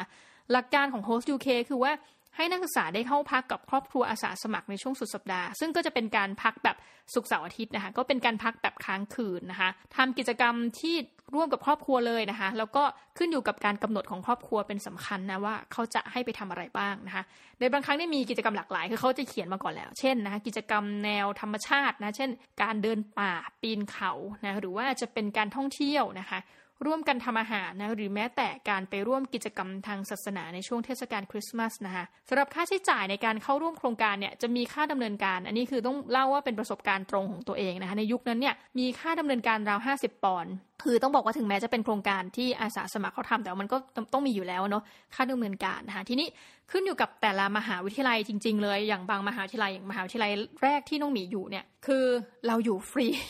เราไปฟรีนะคะไม่ต้องออกค่าใช้จ่ายใดๆ เพราะว่ามหาวิทยาลัยจะเป็นผู้จ่ายให้ ในขณะที่มหาวิทยาลัยที่สองที่น้องหมีไปอยู่เนี่ย นักศึกษาจะเป็นผู้รับผิดชอบค่าเข้าร่วมโครงการเองนะคะ ก็ต้องจ่ายเงิน 50 ปอนด์นะคะ ทีนี้ชอบมากเลยเขามีการให้ระบุตอนที่กรอกไปสมัครว่า คุณมีงบค่าเดินทางเท่าไหร่ ถ้ากรอกขั้นสุดเคยกรอกขั้นสุดไปบอกโอ้ยมีมากกว่า 150 ปอนด์เขาตอนนั้นอยู่ลอนดอนนะคะเขาให้เราไปนี่เลยจ้า Northern Ireland นะคะ คือต้องนั่งเครื่องบินไป แต่ว่าเป็นประสบการณ์ที่ดีมากๆ ก็คือว่าโอ้ทำให้ได้เรียนรู้ว่า โอ้ยไอร์แลนด์เหนือเนี่ยเป็นอย่างไรนะคะ เอาละ ทีนี้ประสบการณ์ในการเข้าพักกับชาวอังกฤษเนี่ยถือเป็นโอกาสที่หาไม่ได้ง่าย อันนี้พูดจริงนะคะได้เรียนรู้วัฒนธรรมที่แตกต่างก็จะทำให้เราเข้าใจวิถีของชาวอังกฤษมากขึ้นเนาะคือ Host UK เนี่ยจำกัดสิทธิ์นะคะเฉพาะนักศึกษาต่างชาติที่อยู่ใน UK เท่านั้นต้องเรียนใน UK ด้วยนะคะ โดยมหาวิทยาลัยจะต้องมีการรับรองว่าเป็นนักศึกษาของมหาวิทยาลัยในสหราชอาณาจักรจริงนะคะ ก็คือต้องใช้แบบ .ac.uk ในการ register แล้วก็มหาวิทยาลัยต้องทำการ approve ด้วยนะแต่ทั้งหมดทั้งมวลนี้มันสะดวกมากก็คือว่า คุณสามารถสมัครผ่านระบบออนไลน์ได้หมดเลยนะคะ ทีนี้ต้องบอกว่าในส่วนของประเทศไทยค่ะ ครอบครัวชาวไทยสามารถเข้าร่วมโครงการนี้นะคะ ได้ผ่านองค์กรเช่นนะคะคือมีเหมือนกันแต่ว่าไม่มี Host UK ใช่ไหมมีสิ่งที่ใกล้เคียงคือ a v e s Thailand นะคะ โดยสามารถเข้าร่วมเป็นครอบครัวอุปถัมภ์ผ่านโครงการตั้ง 4 โครงการเนี่ยคือโครงการที่เป็น school based program นะคะโครงการที่เป็น community service program teaching assistant program แล้วก็โปรแกรมอื่นๆนะคะนี่ก็เป็นข้อมูลจาก ABS Thailand นะคะเราต้องบอกว่าในอนาคตเนี่ยประเทศไทยเองมีแนวโน้มเนาะที่จะมีนักศึกษาต่างชาติ มาเยอะขึ้นนะคะ โดยเฉพาะอันนี้จากประสบการณ์ส่วนตัวก็คิดว่านักศึกษาจากจีนเนี่ยจะมาเยอะขึ้นแล้วก็ประเทศเพื่อนบ้านนะอย่างเมียนมาเนี่ยก็อย่างนี้ละกันว่ามันก็น่าสนใจถือว่าเป็นกิจกรรมที่น่าสนใจ ถ้าเกิดใครสนใจนะคะ ก็น่าจะทำอะไรที่คล้ายกับ Host UK เนาะเพื่อให้นักศึกษาต่างชาติเหมือนกันในทางกับการนะเข้าใจในวัฒนธรรม แล้วก็วิถีชีวิตแบบไทย ต้องบอกนี้ในวงเล็บในยุคศตวรรษที่ 11 ได้มากยิ่งขึ้นนะคะ อันนี้ก็ต้องขอขอบคุณทุกท่านมากเลยนะคะ ที่อยู่กันจนจบรายการ แล้วก็เราจะพาทุกท่านไปพบกับเรื่องราวอะไรในรายการ Human 4.0 ยังไงติดตามกันนะคะสำหรับวันนี้ขอบคุณมากค่ะ และสวัสดีค่ะ สวัสดีค่ะท่านผู้ฟัง ยินดีต้อนรับเข้าสู่รายการ Human 4.0 นะคะ วันนี้จะพาทุกท่านไปพบกับเรื่องราวอันหลากหลายของโลกแห่งอนาคตนะคะ ก่อนอื่นเลยนะคะ ทุกท่านยังอยู่กันกับ podcaster น้องหมีเจ้าเก่ารายเดิม และเราต้องขอขอบพระคุณเป็นอย่างสูงนะคะสำหรับแผนงานคนไทย 4.0 ที่ได้ให้การสนับสนุนการจัดทำ episode นี้นะคะ วันนี้เราจะพาทุกท่านไปเที่ยวสิงคโปร์กันค่ะ จะพาทุกท่านไปพบกับเรื่องราวของห้องครัวขนาดใหญ่นะที่มีชื่อว่า Dignity Kitchen นะหรือว่าครัวสร้างศักดิ์ศรีของคนสิงคโปร์นะคะ ต้องบอกว่าในสิงคโปร์เนี่ยเจ้าห้องครัวขนาดนี้เนี่ยนะคะขนาดใหญ่อันเนี้ยชุบชีวิตคนจำนวนไม่น้อยนะให้กลับมามีพื้นที่ของตนเองอีกครั้งนะคะ ถือเป็นธุรกิจเพื่อสังคมที่ประสบความสำเร็จจนคนจากหลากหลายประเทศนะคะต้องเดินทางมาดูงาน ในปี 2010 นะคะ คุณเสงชุนนะคะ ถือว่าเป็นผู้ประกอบการที่เก่งมาก ๆ เลยนะคะชาวสิงคโปร์ได้ทำโครงการนี้ขึ้นมานะคะก็คือ Dignity Kitchen ขึ้นมาเพื่อให้ผู้พิการทางสมองนะคะเพื่อนผู้พิการทางร่างกาย ผู้ด้อยโอกาสทางสังคม แล้วก็ผู้มีปัญหาทางสุขภาพจิตเนี่ย ได้มีโอกาสในการฝึกการทำงานณโรงอาหารแห่งศักดิ์ศรีนี้นะคะ เพื่อที่ว่าหลังจากฝึกงานเสร็จแล้วเนี่ยเขาหรือเธอเนี่ยสามารถไปประกอบอาชีพในสถานประกอบการอื่นได้ โมเดลธุรกิจของ Dignity Kitchen ในระยะแรกเลย เป็นต้นมาก็คือว่าการให้บริการอาหารกลางวันแด่ผู้สูงอายุจากบ้านพักคนชรานะคะ โดยมีกิจกรรมให้ร่วมทำในระหว่างทานอาหารด้วยนะคะ ก็เช่นแบบเราก็จะเห็นว่ามีไม้นะคะ มีตู้สำหรับร้องเพลงนะคะ สามารถเปิดเพลงแล้วก็ร้องกันอย่างสนุกสนานเนาะทั้งนี้เนี่ยในส่วนของอาหารและเครื่องดื่มเนี่ยจะถูกทำการผลิตโดยกลุ่มผู้พิการแล้วก็ผู้ด้อยโอกาสทางสังคมนะคะ โดยมื้ออาหารกลางวันที่มอบให้แด่ผู้สูงอายุที่เราเล่าไปเนี่ยจะเป็นการสนับสนุนนะคะ ดังนั้นทานฟรีเหมือนกันนะคะเพราะว่าสนับสนุนโดยบุคคลหรือว่ากลุ่มองค์กรนะคะ ลักษณะของ Dignity Kitchen เนี่ย ถ้าเดินเข้าไปจะคล้ายๆ กับฟู้ดคอร์ทในประเทศไทยนะคะ ก็คือว่ามีร้านอาหารจำนวนหลายร้าน แล้วก็มีร้านเครื่องดื่มอยู่ในบริเวณเดียวกันนะคะ ทีนี้ต้องบอกว่า Dignity Kitchen เนี่ยเป็นธุรกิจเพื่อสังคมไม่ใช่องค์กรการกุศลแบบ NGO แบบนั้นนะคะ องค์กรนี้ก็เลยมีการคัดเลือกผู้พิการแล้วก็ผู้ด้อยโอกาสเข้ามาฝึกงานที่ห้องครัวนะนั่นหมายความว่านี่คือคำว่าคัดเลือก ไม่ใช่ทุกคนนะคะที่จะได้รับการคัดเลือกให้เข้าร่วมโครงการนะคะ ผู้ผ่านการฝึกงานเนี่ยจะได้ปฏิบัติงานจริงนะร้านอาหารนะหรือว่าร้านขายเครื่องดื่มของโครงการ และเมื่อระยะเวลาการฝึกงานจบลงนะคะ จะมีการอบรมเนี่ยทยอยอบรม ผู้ได้รับคัดเลือกรุ่นใหม่นะคะ ผู้ที่ผ่านการฝึกงานแล้วบางส่วนจะได้รับโอกาสให้เข้าไปทำงาน ไปยังองค์กรอื่นๆต่อไปนะคะทีนี้เรามาคุยถึงคุณเสงชุนนะ CEO แห่ง Dignity Kitchen คุณเสงชุนเนี่ยมีพื้นฐานในการทำธุรกิจมาก่อน ที่จะมาทำโครงการ Dignity Kitchen นะคะความถนัดเขาคือการวางระบบ เพราะว่าเขาเองอะเรียนจบคณะวิศวกรรมศาสตร์นะ นอกจากนี้เนี่ยความถนัดอีกประการก็คือการฟื้นฟูกิจการธุรกิจ เมื่อคุณแม่ของเขาเนี่ยได้เสียชีวิตลงและทิ้งเงินมรดกให้เขาจำนวนหนึ่งนะคะ เขาได้นำเงินมรดกมาทำโครงการ Dignity Kitchen โดยทำการวางระบบนะการทำงานของพนักงานฝึกงาน ชอบมากเลยคือมีการประดิษฐ์อุปกรณ์เพื่ออำนวยความสะดวกให้แก่ผู้พิการนะเช่นนะระบบที่สามารถหุงข้าวได้ทีละหลายหม้อผ่านการกดด้วยนิ้วเดียวเพราะอย่าลืมว่าหลาย ๆ คนในที่นะคะเป็นเพื่อนผู้พิการก็จะไม่สามารถใช้นิ้วได้ทุกนิ้วเนาะเขาก็จะแบบมีการประดิษฐ์สิ่งของมาเพื่ออำนวยความสะดวกนะคะ ฝึกผู้พิการทางสายตาให้เป็นพนักงานคิดเงินนะคะโดยการฝึกใช้ประสาทสัมผัสทางมือ เช่นให้จับแล้วรู้สึกว่าเฮ้ยอันนี้มันเป็นแบงค์เท่าไหร่นะคะฝึกผู้พิการทางการได้ยินให้สามารถรับรายการอาหารจากลูกค้าได้นะ และจริงๆ แล้วลูกค้าก็มีส่วนช่วยด้วยคือหน้าร้านจะมีการแปะโค้ดภาษามือแบบง่าย เพื่อให้เราเนี่ยสามารถสั่งเครื่องดื่มจากผู้พิการทางการได้ยินได้เองนะคะ ทีนี้นับถึงเดือนกรกฎาคมปี 2019 นะคะ ธุรกิจที่ก่อตั้งโดยคุณเสงชุนเนี่ยได้ฝึกอบรมผู้พิการแล้วก็ผู้ด้อยโอกาสไปแล้วกว่า 796 คนนะส่งมอบอาหารกลางวันเนี่ยส่งมอบความสุขให้แก่ผู้สูงอายุไปแล้วกว่า 80,000 มื้ออาหารเนี่ยและราว 3 ใน 4 ของผู้ผ่านการอบรมจากโครงการได้ทำงานกับ partner ของโครงการนะคะ ในเดือนมกราคมปี 2020 ก็คือปีนี้เนี่ย Dignity Kitchen นะคะ มีการขยายสาขาไปยังฮ่องกงนี่ก็ไม่ได้ตามข่าวว่าเป็นไงบ้างเนาะแต่ว่าไปเปิดพอดีแล้วหลังจากนั้นก็เป็นโควิดเนาะนะคะ โดยยังคงวัตถุประสงค์เดิมทุกประการนะ ไปฮ่องกงก็ยังเหมือนเดิมฮะก็คือว่า ให้โอกาสแด่ผู้พิการแล้วก็ผู้ด้วยโอกาสทางสังคมนะคะทีนี้ต้องบอกว่าอาหารที่ถูกผลิตโดยผู้พิการและผู้ด้วยโอกาสแห่งร้าน Dignity Kitchen เนี่ยอาจมีความแตกต่างอยู่บ้างนะกับมื้ออาหารปกติ เพราะว่าต้องบอกว่าน้องหมีเนี่ยได้ไปดูงานที่นี่นะคะต้องขอบคุณโครงการหนึ่งมากก็คือ โครงการที่ให้ทุนโดยสถานทูตสหรัฐอเมริกานะคะจริงๆก็คือต้องบอกว่าน่าจะเป็นทุนจากกระทรวงการต่างประเทศของอเมริกา แล้วเขาก็พาเราไป Dignity Kitchen นี่แหละซึ่งดีมาก คือเราไปเห็นกระบวนการผลิตนะคะบางขั้นตอนเนี่ย อาจจะค่อนข้างเป็นไปอย่างเชื่องช้า เช่นการปั้นขนมอะไรบางอย่างเนี่ย แต่ว่าต้องมีนะสังเกตว่าทุกคนตั้งใจทำงานมาก คือเขาปั้นช้ามากจริงนะ กว่าแป้งแต่ละก้อนจะออกมาเนี่ย แล้วบางทีปั้นมาแล้วไม่ถูกใจนะ เอาลงไปปั้นใหม่ แต่ว่านั่นแหละค่ะเป็นผลผลิตจากความตั้งใจจริง ๆนะคะ แล้วก็ใครที่สนใจสามารถที่จะเราคิดว่าเป็นแหล่งที่ Open Space นะคะ ก็คือคุณสามารถไปทานได้แม้ จะไม่ใช่ผู้สูงอายุนะเขาเปิดให้กับทุกคนก็ถือว่าเป็นธุรกิจจริง ๆนะคะ ก็ไปเยี่ยมชม Dignity Kitchen ได้ จริงๆ Google เข้าไปก็จะมีการบอกที่อยู่อย่างชัดเจนเนาะสำหรับวันนี้ก็เนี่ยรายการจบลงเท่านี้นะคะ แล้วเราก็ต้องขอขอบคุณมากจริงสำหรับการอยู่ฟังจนจบรายการ เดี๋ยวคราวหน้าเราจะพาไปพบกับเรื่องอะไรยังไงไปติดตามกันนะจ๊ะสำหรับวันนี้ สวัสดีทุกท่านค่ะ สวัสดีค่ะท่านผู้ฟัง ยินดีต้อนรับเข้าสู่รายการ Human 4.0 นะคะ วันนี้เราจะพาทุกท่านไปพบกับเรื่องราวแห่งโลกอนาคตอะไรไปติดตามกันนะคะ ก่อนอื่นต้องขอขอบคุณมาก ๆ นะคะสำหรับแผนงานคนไทย 4.0 นะ ที่ให้การสนับสนุนพอดแคสต์ของเรานะคะ แล้ววันนี้ทุกท่านยังอยู่กันกับ podcaster น้องหมีนะคะ เจ้าเก่ารายเดิมต้องบอกอย่างนี้ วันนี้เราจะมาพูดในหัวข้อนะคะเฮอ เรารักกันแบบไม่มีตัวตนได้ไหมนะคะเป็นคำถามด้วยนะคะทีนี้ต้องบอกว่าอินโทรเรื่องเฮอขึ้นมาหลายคนอาจจะแบบเฮอไหนนะคะก็คือว่าเฮอเนี่ยเป็นภาพยนตร์ที่ผลิตออกมาในปี 2013นะคะกำกับโดยคุณสไปค์โจนเซ่นะคะคิดว่าน่าจะ pronounce ชื่อท่านถูกนะคะนำเสนอเรื่องราวของชายโสดคนหนึ่ง ที่ตัดสินใจทดลองมีความรักกับปัญญาประดิษฐ์ค่ะ ที่สามารถพกพาไปด้วยได้ทุกที่นะคะผ่านอุปกรณ์ที่ไม่ได้มีขนาดใหญ่ไปกว่าเครื่อง iPod นะคะ ทีนี้หลายคนก็คิดว่าเรื่องที่เล่ามาเนี้ย มันก็เป็นความรักระหว่างมนุษย์กับปัญญาประดิษฐ์เพศหญิงเนาะมนุษย์ชายปัญญาประดิษฐ์เพศหญิง ไม่มีทางจะเป็นไปได้เลยนะคะต้องบอกว่ากรณีนี้ท่านอาจจะต้องคิดใหม่ เพราะว่าในปัจจุบันความรักในรูปแบบดังกล่าวมีอยู่จริงนะคะทว่าไม่ได้เป็นความรักระหว่างมนุษย์กับปัญญาประดิษฐ์นะแต่ว่าเป็นความรักอันหลอกลวงนะคะระหว่างมนุษย์กับมนุษย์ด้วยกันนี่แหละบนโลกออนไลน์ ต้องบอกว่าหลายท่านอาจจะเคยได้ยินคำนี้แล้วนะคะแต่วันนี้เราจะมานั่งพูดคุยกันอีกครั้งหนึ่งก็คือเรื่องราวของคำว่า romance scam นะคะ romance scam เนี่ยถือเป็นคำที่เกี่ยวข้องโดยตรงกับความรักอันหลอกลวงนะมันชัดเจนเลย romance นะคะแล้วก็ scam นะ scam ก็คือการหลอกลวง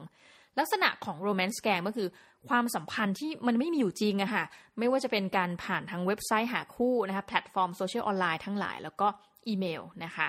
ทีนี้วิธีการหลอกลวงเหยื่อเนี่ย เกิดขึ้นโดยการหาเหยื่อผ่านทางช่องทางออนไลน์ค่ะ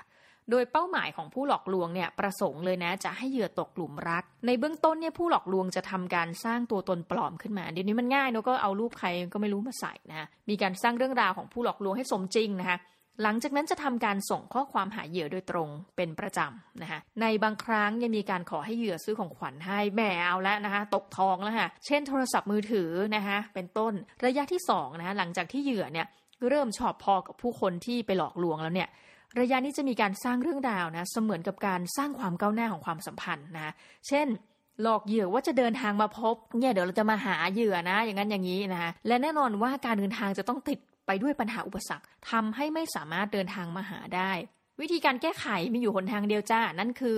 ขอให้เหยื่อทำการโอนเงินมาให้แม่คุณคุณไหมคะและเมื่อเหยื่อโอนเงินมาให้ ผู้หลอกลวงก็จะใช้วิธีการเดิมอะนะในการรีดทรัพย์จากเหยื่อ จนกว่าเหยื่อเนี่ยจะรู้ตัวว่าถูกหลอกและเลิกติดต่อไปในที่สุดนะคือวิธีการก็คือว่าอ้าวโอนเงินมาหน่อยนะ เช่นแบบเออเครื่องบินดีเลยนู่นนี่นะโอนเงินมานะคะพอโอนเสร็จอะเดี๋ยวจะต้องมีเหตุอะไรไม่รู้โอนเงินมาอีกสินะคะ ถ้าใครไวก็คือจะถูกหลอกแค่ครั้งหนึ่งนะคะแต่ถ้าใครไม่ไวทีเนี้ยไปยาวเลยค่ะโลกออนไลน์นะคะ ทั้งนี้เนี่ยนอกเหนือไปจากการหลอกลวงเหยื่อตามกลวิธีข้างต้นนะคะผู้หลอกลวงยังเพิ่มความน่าเชื่อถือ เพื่อขอให้เหยื่อเนี่ย ทำการโอนเงินเพิ่มเติม ในมีความ advance นะ เช่นบางครั้งนะมีให้แพทย์ตัวปลอมนะคะบอกว่าผมเป็นหมอเนี่ยโทรศัพท์ไปหาเหยื่อเพื่อให้เหยื่อเนี่ยช่วยเหลือคนรักของตัวเองให้หายขาดจากโรคภัย ด้วยการโอนเงินค่ารักษาพยาบาลค่ะ นอกจากนี้เนี่ยยังมีกรณีที่เหยื่อเนี่ยอาจจะตกไปอยู่ในอันตรายได้โอ้นี่เริ่มน่ากลัวแล้วนะคะ เช่นนะ ตรงกันข้ามเมื่อกี้บอกว่าจะเดินทางมาหาเหยื่อใช่ไหมอยู่กันคนละประเทศอะไรเงี้ย อันนี้จะกลายเป็นว่าขอให้เหยื่อเดินทางมาหาผู้หลอกลวง ณประเทศใดประเทศหนึ่งนะคะในทวีปแอฟริกา โดยหากเหยื่อเดินทางมาจริงนะคะอาจประสบกับความเสี่ยงในการถูกลักพาตัวเพื่อเรียกค่าไถ่ต้องบอกว่าโรแมนต์สแกมนะแล้วก็สแกมทั้งหลายเนี่ยมีเยอะมากเลยนะอยู่ในประเทศไนจีเรียนะคือเหมือนกับว่าตั้งคำถามว่าทำไมต้องเป็นไนจีเรียเขาบอกว่า เป็นข้อสันนิษฐานว่าหนึ่งอย่างไนจีเรียเนี่ยเขาก็ใช้ภาษาอังกฤษกันค่อนข้างเยอะนะคะถัดไปก็คือว่าการที่อินเทอร์เน็ตเนี่ยมันเข้าถึงอะประเทศเขาพอดีเลย ก็เลยกลายเป็นหนึ่งในเหมือนกับเฮ้ยพอใช้อินเทอร์เน็ตได้เราใช้ทำอะไรนะ ก็มีส่วนหนึ่งนะไม่ใช่ทั้งประเทศนะนี่เราพูดไปส่วนหนึ่งนะคะกลายเป็นว่าใช้วิธีการเนี้ยเหมือนทำให้แบบว่าหลอกทั้งมีการทำหน้า web page ปลอมนะคะ นู่นนี่นั่นจนมาถึง romance scam นะคะ ก็ถือว่าเป็นการใช้อินเทอร์เน็ตแบบไม่ถูกทางก็แล้วกันใช้คำนี้ ทีนี้คำว่า romance scam เนี่ย นี่เราไปพูดถึงเกาะอังกฤษเนาะเริ่มกลายเป็นที่รู้จักในเกาะอังกฤษราวปี 2007 ค่ะ โดย 3 ปีให้หลังจากการเกิดขึ้นนะคะของ romance scam ในช่วงปี 2010 ถึงปี 2011 เนี่ย เราพบว่าพลเมืองสหราชอาณาจักรเนี่ยถูกหลอกลวงด้วยวิธีการนี้ไปถึง 592 คน อันนี้คือในรอบปีเดียวนะคะ โดยในจำนวนนี้ที่เขามีการวิเคราะห์เนี่ยร้อยละ 34เนี่ยสูญเงินมากกว่า 5,000 ปอนด์นะคะหรือว่าณเวลาช่วงขนาดนั้นนะคะเราคิดพีเรียดเอา 2010 กับ 2011เนี่ยเป็นค่าเงินปอนต่อบาทเนี่ยมารวมกันละหารสองเนาะก็คือจะได้ค่าเฉลี่ย คือ 5,000 ปอนณยุคนั้นก็คือ 245,000 บาทนะคะทีนี้ข้อสังเกตประการหนึ่งที่มีต่อการหลอกลวงแบบโรแมนต์แกมก็คือว่า ยังมีเหตุการณ์ที่เกิดขึ้นจริงนะแต่ว่าผู้ถูกเป็นเหยื่อเนี่ย อายเกินกว่าที่จะไปรายงานอย่างเป็นทางการนะดังนั้นตัวเลขเนี่ยเขาบอกว่าจริง ๆ มี 592 คนใช่ไหมแต่ตัวเลขจริงเนี่ยอาจจะมีมากถึง 230,000 คนนะที่ตกเป็นเหยื่อของโรแมนต์สแกมในอังกฤษนะคะ โดยสรุปแล้วเนี่ยเราทุกคนเนี่ยมีสิทธิ์ที่จะตกเป็นเหยื่อของความรักนะแบบที่ไม่เคยพบเจอกันมาก่อนนะ ไม่ต่างจากตัวเอกเลยของภาพยนตร์เรื่องเฮอนะที่แบบไปตกหลุมรัก AI ตอนหลังนะ ขอ spoil หนังเรื่องนี้ว่าถูก AI ทิ้งจ้านะคะ ดังนั้นสิ่งที่เราคิดว่ามันเป็นไปไม่ได้อะมันได้เป็นไปแล้วนะคะในปัจจุบันแล้วก็การหลอกลวงเช่นนี้จะยังคงเกิดขึ้นต่อไปนะทีนี้เราก็มาเล่าให้ทุกท่านฟังแล้วเรื่องราวของ romance scam เราก็หวังว่าเหยื่อคนนั้นคงไม่ใช่คุณนะและไม่ใช่น้องหมีที่กำลังนะนั่งคุยกันอยู่ในขณะนี้นะคะสำหรับวันนี้ต้องขอขอบคุณมากค่ะที่ติดตามรายการเราจนจบนะคะแล้วเราจะพาทุกท่านไปพบกับ Human 4.0 ใน episode หน้านะคะสำหรับวันนี้ สวัสดีค่ะ สวัสดีค่ะทุกท่านยินดีต้อนรับเข้าสู่รายการ Human 4.0 นะคะ รายการที่จะพาทุกท่านไปพบกับเรื่องราวแห่งโลกอนาคตนะคะแม้แต่วันนี้พาไปย้อนอดีตนิดนึงนะแต่เราชอบไอเดียนี้มากนะคะ นั่นก็คือเรื่องราววันนี้จะพาทุกท่านไปพบกับเรื่องราวจากประเทศอินเดียนะคะ ทีนี้ ก่อนอื่นเลยนะคะต้องบอกว่าเราต้องขอขอบพระคุณอย่างยิ่งนะคะ กับโครงการนะคะแผนงานคนไทย 4.0 นะคะที่ได้ให้การสนับสนุนการจัดรายการของเราในวันนี้นะคะ แล้วก็ทุกท่านยังอยู่กันกับ podcaster น้องหมีเจ้าเก่านะคะรายเดิม นี่ตอนนี้เราก็เดินทางกันมาถึงแหมต้องบอกว่าเป็นช่วงจังหวะท้ายๆแล้วนะคะเหมือนม้า แรงปลายแล้วนะคะ ของรายการ Human 4.0 ก็แอบคิดถึงทุกท่านเหมือนกัน ถ้าเกิดจะไม่ได้เจอผ่านรายการนี้เนาะโอเค วันนี้จะพาทุกท่านไปเที่ยวนะคะมุมไบนะคะเรื่องราวเหล่านี้เป็นเรื่องราวที่มีชื่อว่ามุมไบดับเบิลวาล่านะคะอาหารกลางวันจากบ้านส่งตรงถึงมือคุณพูดแล้วก็หิวขึ้นมาทันทีนะคะต้องบอกอย่างนี้ค่ะ ตอนนี้ประเทศไทยเรามีทั้ง Grab Food Line Man Food Panda เดี๋ยวจะมี Robin Hood อีกใช่ไหมคะ หลายคนก็รู้สึกว่าเออถ้างั้นเราก็สั่งออนไลน์ไปสะดวกจะตายนะคะแต่เราจะบอกว่าณนะประเทศหนึ่งบนโลกใบนี้นะ specifically ก็คือเมืองมุมไบแฮมุมไบประเทศอินเดียเนี่ยมีการให้บริการรับส่งอาหารเหมือนกันนะไม่ต่างจากไทยแลนด์ของเรา แต่ว่าความพิเศษนะคะก็คือว่าการส่งอาหารในมุมไบเนี่ยถูกจัดวางผ่านระบบออฟไลน์จ้ะแล้วก็อาหารที่รับส่งเนี่ยเป็นอาหารที่ทำเองที่บ้านนะคะทำจากบ้านแล้วก็ ส่งผ่านมาในรูปแบบของปิ่นโตอาหารนะก็แบบว่าเป็นอาหาร homemade จริง ๆ จากแม่บ้านที่ทำให้กับคุณผู้ชายหรืออะไรแบบเนี้ยเนาะด้วยฝีมือนะคะที่นำส่งผ่านคนกลุ่มคนที่มีชื่อว่าดับเบิลวาลาสนะคะหรือเหล่ามนุษย์นักเดินทางโอ้โหเป็นชื่อแบบเท่มากเหล่ามนุษย์นักเดินทางขนส่งอาหารที่เดินทางไปส่งอาหารด้วยการขึ้นรถไฟและเดินเท้านะคะทีนี้แยกนิดนึงคำว่าดับบ้าเนี่ยนะคะก็ D A double B A นะ D A B B A เนี่ย แปลว่ากล่องนะฮะในที่นี้หมายถึงกล่องอาหารนะแล้วก็ vala นะฮะ W A L A นะคะแต่ถ้ามีหลายคนก็เติม S ไปด้วยนะคะ vala เนี่ยหมายถึงคนที่เกี่ยวกับการแลกเปลี่ยนนะเกี่ยวข้องกับการแลกเปลี่ยน เมื่อรวมกันเป็นคำว่า double vala เนี่ย ก็จะหมายความว่าคนที่ทำหน้าที่ในการขนส่งอาหารให้แก่ผู้บริโภคนะคะ ประวัติศาสตร์การขนส่งของดับเบิลวาลาสเนี่ยสามารถย้อนไปได้ถึงปีโอ้โหเป็นร้อยนะจ๊ะคริสตศักราช 1890 นะคะโดยมีคนที่คิดค้นธุรกิจแบบนี้จริง ๆ นะคะก็คือคุณมหาจุ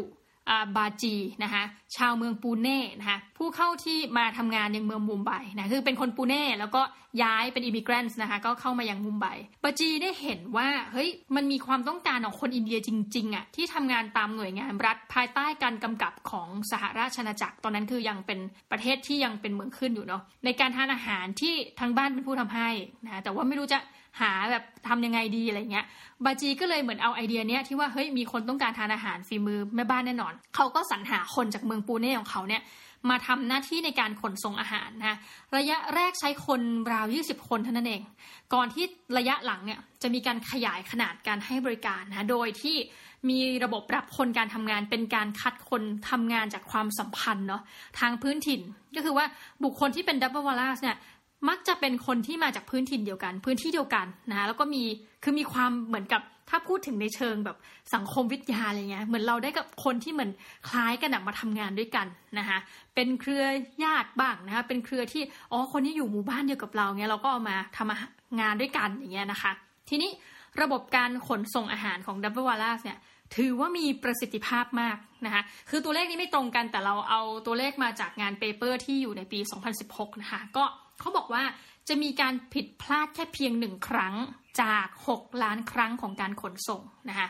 ด้วยการเดินทางโดยรถไฟเพื่อทำการขนส่งปิ่นโตอาหารทำให้ dabbawalas เนี่ยถือเป็นหนึ่งในธุรกิจสาย green โดยทุกๆวันนะคะ dabbawalas เนี่ยจะมีจำนวนโหเยอะมาก 5,000 คนนะคะสายการทำงานจะถูกแบ่งไปตามเขตของเมืองมุมไบนะคะทีนี้การเดินทางของดับเบิลวาลาสเนี่ยจะอยู่ในพื้นที่ 25 กิโลเมตร ตามเส้นทางรถไฟเลยนะคะ แล้วก็อาศัยการเดินเท้าโดยเฉลี่ย 10 กิโลเมตร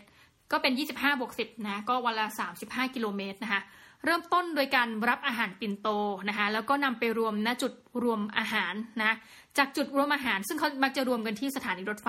ทีนี้ไปรับตามบ้านก่อนมาจุดรวมใช่ไหมจุดรวมเนี่ยปิ่นโตก็จะถูกทำการคัดแยกนะเพื่อเตรียมเดินทางด้วย ไปยังเส้นทางเดินรถไฟสายต่างๆนะใครไปทำงานที่ไหนก็เหมือนคนกินอะอยู่ที่ไหนเขาก็จะเรียงไปตามนั้น เมื่อปิ่นโตเดินทางมาถึงแต่ละสถานีรถไฟนะคะบรรดาเหล่าดับเบิลวาลาสเนี่ยจะมารับปิ่นโตไปแล้วก็นำไปส่งต่อยังลูกค้านะคะโดยการขนส่งเหล่านี้เนี่ยจะเป็นการขนส่งเมนลี่นะคะเป็นลันช์นะคะเป็นอาหารกลางวัน ทีนี้ระบบการขนส่งอาหารกลางวันไปทั่วเมืองมุมไบโดยเหล่าดับเบิลวาลาสเนี่ยอยู่ดีๆ กลายเป็นที่รู้จักไปทั่วโลกเลย ถึงแม้ว่าจะเกิดมาในปี 1890 เนาะแต่ว่าปี 1998 โอ้โห ประมาณ 100 ปีให้หลังนะคะนิตยสาร Forbes นะคะได้ตีพิมพ์เรื่องราวเกี่ยวกับ Double Wallace นอกจากนี้นี่ยังมีภาพยนตร์นี่ถ้าล่าสุดเลย อันนี้ทำให้น้องหมีรู้จัก Double Wallace นะคะก็คือภาพยนตร์เรื่อง The Lunchbox นะคะในปี 2013นำแสดงโดยนักแสดงชื่อดังนะคะอย่างคุณข่านที่เสียชีวิตไปแล้วนะคะ Lunchbox เนี่ยนำเสนอเรื่องราวของการส่งอาหารที่ผิดพลาด โดย dabbawala คนหนึ่ง ภาพยนตร์เรื่องนี้ก็ทำให้ผู้ชมจากต่างประเทศได้รู้จักกับคำว่า dabbawala เช็คเช่นเดียวกับน้องหมีผู้จัดรายการนะแล้วก็ประสิทธิภาพของการขนส่งอาหารที่มีการผิดพลาดน้อยมาก เพราะว่าแม้กระทั่งภายในภาพยนตร์เนี่ยมีโจ๊กนะคะในตัวละครหนึ่งที่แสดงเป็น dabbawala บอกว่าเฮ้ยไม่มีทางที่จะส่งอาหารผิดรู้ไหมว่างานของเราเนี่ยมีงานวิจัยจากมหาวิทยาลัยชื่อดังเลยนะในต่างประเทศนะคะและในข้อเท็จจริงก็คือ มีนักวิชาการนะคะตีพิมพ์งานวิจัยนี้จริง ๆ เป็นอาจารย์จากมหาวิทยาลัยฮาร์วาร์ดนะคะโดยงานนี้มีชื่อเรื่องว่านะ ไปตามอ่านได้แต่ว่าต้องเสียเงินนะคะชื่อเต็มก็คือ The Dabbawala System on Time Delivery every time อันนี้ตีพิมพ์โดยมหาวิทยาลัยฮาร์วาร์ดจริง ๆ นะ แล้วยังมีขายอยู่นะ บทความนี้นะคะ Double Wallace เนี่ยไม่ได้เป็นแค่ธุรกิจการขนส่งอาหารนะ หรือแค่เป็นชื่อเรียกคนขนส่งอาหาร แต่เราบอกเลยว่าเป็นเรื่องราวของประสิทธิภาพนะคะ ในการขนส่งที่ไม่ต้องใช้เงินทุนจำนวนมากเลย เดินเท้ารถไฟนะฮะเป็นการเดินทางโดยสิ้นเปลืองพลังงานน้อยนะคะเพราะว่าเราใช้การขนส่งสาธารณะและการเดินเป็นหลัก นอกจากนี้ดับเบิลวาลาสเนี่ยยังนำเสนอประเด็นหนึ่งค่ะ ก็คือประเด็นท้องถิ่นศึกษานะคะเช่น กระบวนการคัดเลือกคนที่มีที่มาจากความสัมพันธ์ในพื้นถิ่นเดียวกันนะคะถึงแม้คนเนี่ยจะมีการเรียนแบบวิธีการแบบดับเบิลวาลาสเยอะมากนะ เพื่อนำมาปรับใช้นะคะแต่ว่าเขาบอกว่ามันทำได้ยากนะคะเพราะาเหตุปัจจัยมันมีส่วนประกอบหลายประการ ได้แก่นะคะวัฒนธรรมการทานอาหารของคนท้องถิ่นนะแต่ว่าเราบอกเลยว่าดับเบิลวาลาสเนี่ยแสดงให้เห็นถึงความเชื่อมโยง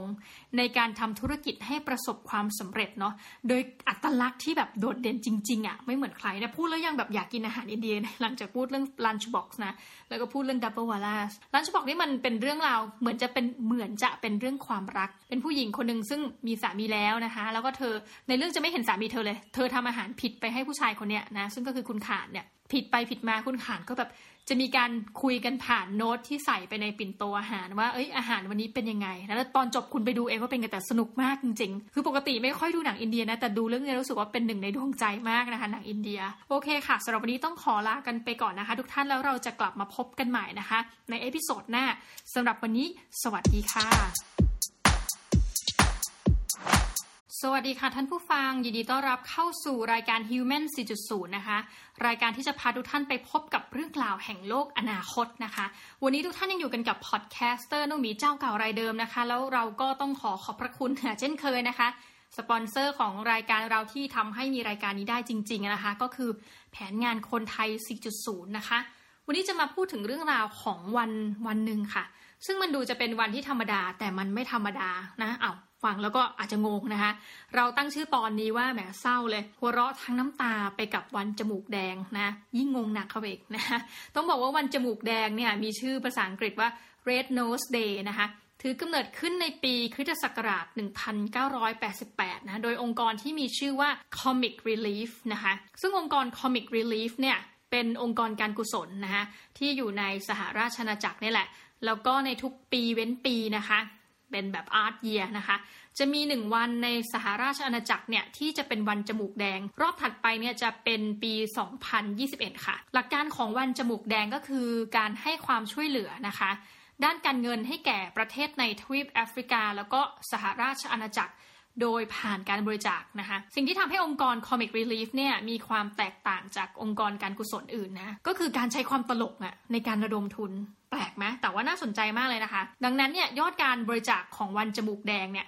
มีที่มานะคะก็คือว่าการที่นักแสดงตลกรวมไปถึงนักแสดงอื่นๆ และคนที่ไม่ใช่นักแสดงด้วยนะ แต่ว่าเป็นบุคคลที่ส่วนใหญ่ที่เราเห็นก็คือมีชื่อเสียงนะในประเทศอังกฤษเนี่ยทำการแสดงละครหรือว่ากิจกรรมที่สร้างความตลกขบขันนะให้แก่ผู้ชมในสหราชอาณาจักรผ่านการออกอากาศทางช่อง BBC นะคะ แล้วก็จะเป็น event live เลยนะคะบางทีเขาก็มี เป็นหนังทำไว้เก็บไว้แล้วก็จะมีอีเวนต์แบบไลฟ์สดเลยนะคะ ก็ถ้าใครไปดูเนี่ย เราก็บอกว่ามันก็หัวเราะนะ แต่สุดท้ายเรามีทิ้งไว้นิดนึงคือหัวเราะทั้งน้ำตานะจะเป็นไงเดี๋ยวว่ากัน ประชาชนทั่วประเทศนะคะ สามารถที่จะมีส่วนร่วมกับเจ้าวันจมูกแดงเนี่ยโดยการซื้อจมูกแดง ซึ่งเอาหนีบจมูกได้จริงๆนะแต่ว่าไม่ได้แข็งแรงขนาดนั้นนะคะ ก็จะเป็นเหมือนกับพลาสติกลูกกลมๆนะคะ ที่เขาจะวางขายตามร้านค้าทั่วไปในสหราชอาณาจักร คือง่ายๆเหมือนเราสามารถไปซื้อได้ที่หน้าเคาน์เตอร์เทสโก้โลตัสเทียบกับประเทศไทยหน้าเคาน์เตอร์เซเว่นแบบนั้นเลยนะคะ คือสะดวกมาก จมูกสีแดงมีรูปทรงกลมเหมือนจมูกที่ตัวตลกใส่อะค่ะ แต่ว่าจะมีลวดลายที่แตกต่างกันออกไป คือแต่ละสองปีเนี่ยทุกสองปีที่เขาคิดเนี่ยเขาก็จะทำเป็นธีมจมูกแดงที่รูปทรงไม่เหมือนกัน ซึ่งถ้าใครเป็นพวกนักสะสมนะเราคิดว่าน่าจะชอบนะคะ คือนอกจากการซื้อจมูกสีแดงแล้วเนี่ย ยังสามารถที่จะบริจาคเงินโดยตรงผ่านทางโครงการได้นะคะ หรือว่าเรานั่นเองอะจะทำการเป็นแบบว่าผู้ระดมทุนนะคะในนามของวันจมูกแดง แล้วก็นำรายได้ที่เราอะทำการระดมทุนเนี่ยไปมอบให้กับองค์กร Comic Relief นะคะเพื่อดำเนินการสาธารณประโยชน์เป็นการต่อไปนะตัวน้องหมีเองเนี่ยเคยเป็นทั้งคนซื้อจมูกแดงนะแล้วเอามาติดเล่นอู้แบบมีความสุขมากนะแล้วก็ บริจาคเงินให้กับองค์กร Comic Relief นะคะทีนี้มีข้อสังเกตที่มีต่อวันจมูกแดงนิดนึงก็คือว่าคนอังกฤษเนี่ยนะคะมีส่วนร่วมมากเลยทั้งก่อนแล้วก็หลังวันจมูกแดงนะคะมีครั้งหนึ่งเดินอยู่บนถนนเนี่ย แล้วก็น้องหมีก็จะพกจมูกในไว้นะเพราะอะไรไม่รู้ชอบมากนะคะวันหนึ่งเห็นรถแท็กซี่ หน้ารถแท็กซี่มีจมูกสีแดงอันใหญ่ คือรู้เลยว่าเพื่อการวัน Red Nose Day เนาะเราก็เลยหันไปที่แท็กซี่แล้วก็บกมือให้แล้วเราก็หยิบจมูกที่เรามีอยู่ในเสื้อเรานะคะแล้วก็เอามาใส่จมูกแท็กซี่ก็เหมือนปิ้นปิ้นนะคะแบบว่าเป็นสัญลักษณ์บอกเราว่าเออ รู้แล้วว่าเป็นแก๊งจมูกแดงเหมือนกันคือแบบแฮปปี้มากนะคะที่เราก็เลยเป็นข้อสังเกตว่าเออคนสนับสนุนโครงการมันจมูกแดงนี่เยอะ ซึ่งเราต้องบอกว่าสิ่งที่คุณจะต้องทราบเกี่ยวกับคนอังกฤษนะก็คือว่า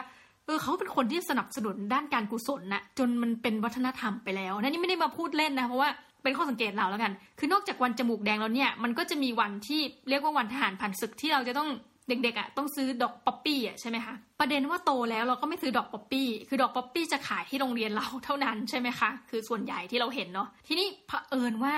เวลาไปรถไฟฟ้าใต้ดินอะ เรียกติดรถไฟฟ้าเลยเลยรถไฟใต้ดินไป tube ของอังกฤษเนี่ยเราจะเห็นคนอังกฤษจำนวนไม่น้อยเลยนะณช่วงเวลาเหล่านั้นน่ะที่เขาขึ้นรถไฟฟ้าใต้ดินเนี่ยนะคะโดยที่มีการติดดอกป๊อปปี้บนเสื้อ เพื่อเป็นการลำลึกถึงวันทหารผ่านศึก คือเราจะเห็นคนติดจำนวนมากเหมือนกันน่ะ จนเราชินน่ะเราก็เลยรู้สึกว่า เออเขาก็ชินจริง ๆ เหมือนกันนะในการแสดงออกถึงการสนับสนุนวันใดวันหนึ่งนะรวมทั้งวันจมูกแดงของน้องมีด้วย จากการรายงานนะคะ โดยโกฟันมีนะคะ พบว่าสหราชอาณาจักรเนี่ยถือเป็นประเทศที่มีอัตราร้อยละเนาะของผู้บริจาคเพื่อการกุศลต่อจำนวนประชากรเนี่ยมากที่สุดเป็นลำดับที่ 5 ของโลกเลยนะรองมาจากนะคะประเทศไอร์แลนด์เออเพิ่งรู้เหมือนกันไอร์แลนด์นี่เขาใจบุญที่สุดในโลกนะคะแล้วก็รองจากนั้นก็เป็นสหรัฐอเมริกาอันดับ 2 ตามมาด้วยออสเตรเลีย แล้วก็แคนาดานะคะ ซึ่งเป็น 4 ประเทศหลักนะแล้วก็อังกฤษเนี่ยเข้ามานะสหราชอาณาจักรต้องบอกงี้เข้ามาเป็นอันดับที่ 5 นะคะ ทีนี้ การแสดงตลกเนี่ยเพื่อทำการระดมทุนสู่องค์กร Comic Relief เนี่ยก็ถือว่าประสบความสำเร็จมากจริงนะคะคือเขาสามารถรวมนักแสดงบุคคลที่มีชื่อเสียงทั่วประเทศมาร่วมกิจกรรมนะปี 2011 นี่นงมีอยู่อังกฤษละก็ดูอยู่ดูไลฟ์สดเขา ปรากฏเขาก็มีละครอันหนึ่งที่แอนดี้มูเร่มาเล่นนะคะซึ่งแอนดี้มูเร่เนี่ยเป็นนักเทนนิส ซึ่งเป็นความภาคภูมิใจจริงๆอะของชาวสหราชอาณาจักรทั้งหลายนะคะเขาเป็นนักกีฬาเทนนิสชาวอังกฤษนะคะแล้วก็ให้เกียรติมาร่วมทำการแสดงกับ เป็นแสดงร่วมกับตลกคนอื่นๆเลยนักแสดงตลกนะคะ แล้วก็ในกรณีอื่นๆนะคะของการสร้างคอนเทนต์ผ่านช่อง BBC เนี่ยจะมีการแนะนำเหมือนกับตัดฉากสลับกันไปนะคะก็คือมีการแสดงตลกบ้าง แล้วบางครั้งก็จะแนะนำโครงการ Red Nose Day นะเป็นการขั้นรายการ แต่ทีนี้แหละนะการขั้นรายการเนี่ยจุดประสงค์ก็คือว่าต้องบอกกับผู้ชมทางบ้านไงเป็นการถ่ายทอดว่าเฮ้ยทำไมเราถึงควรจะบริจาคเงินเข้าสู่โครงการนะคะ ทีนี้หลายครั้งซึ่งส่วนตัวเห็นด้วยจริง ๆ เพราะว่าครั้งแรกที่ดูอะ เราบริจาคเงิน เพราะว่าเราเราร้องไห้เลยนะ คือดูแล้วร้องไห้น้ำตาไหลเป็นสายเลย แล้วก็กดเดี๋ยวนั้นน่ะนะคะ คืออย่างนี้หลายครั้งเขาก็เอาเรื่องราวที่เป็นภาพที่น่าสะเทือนใจ เป็นเรื่องราวน่าสะเทือนใจมา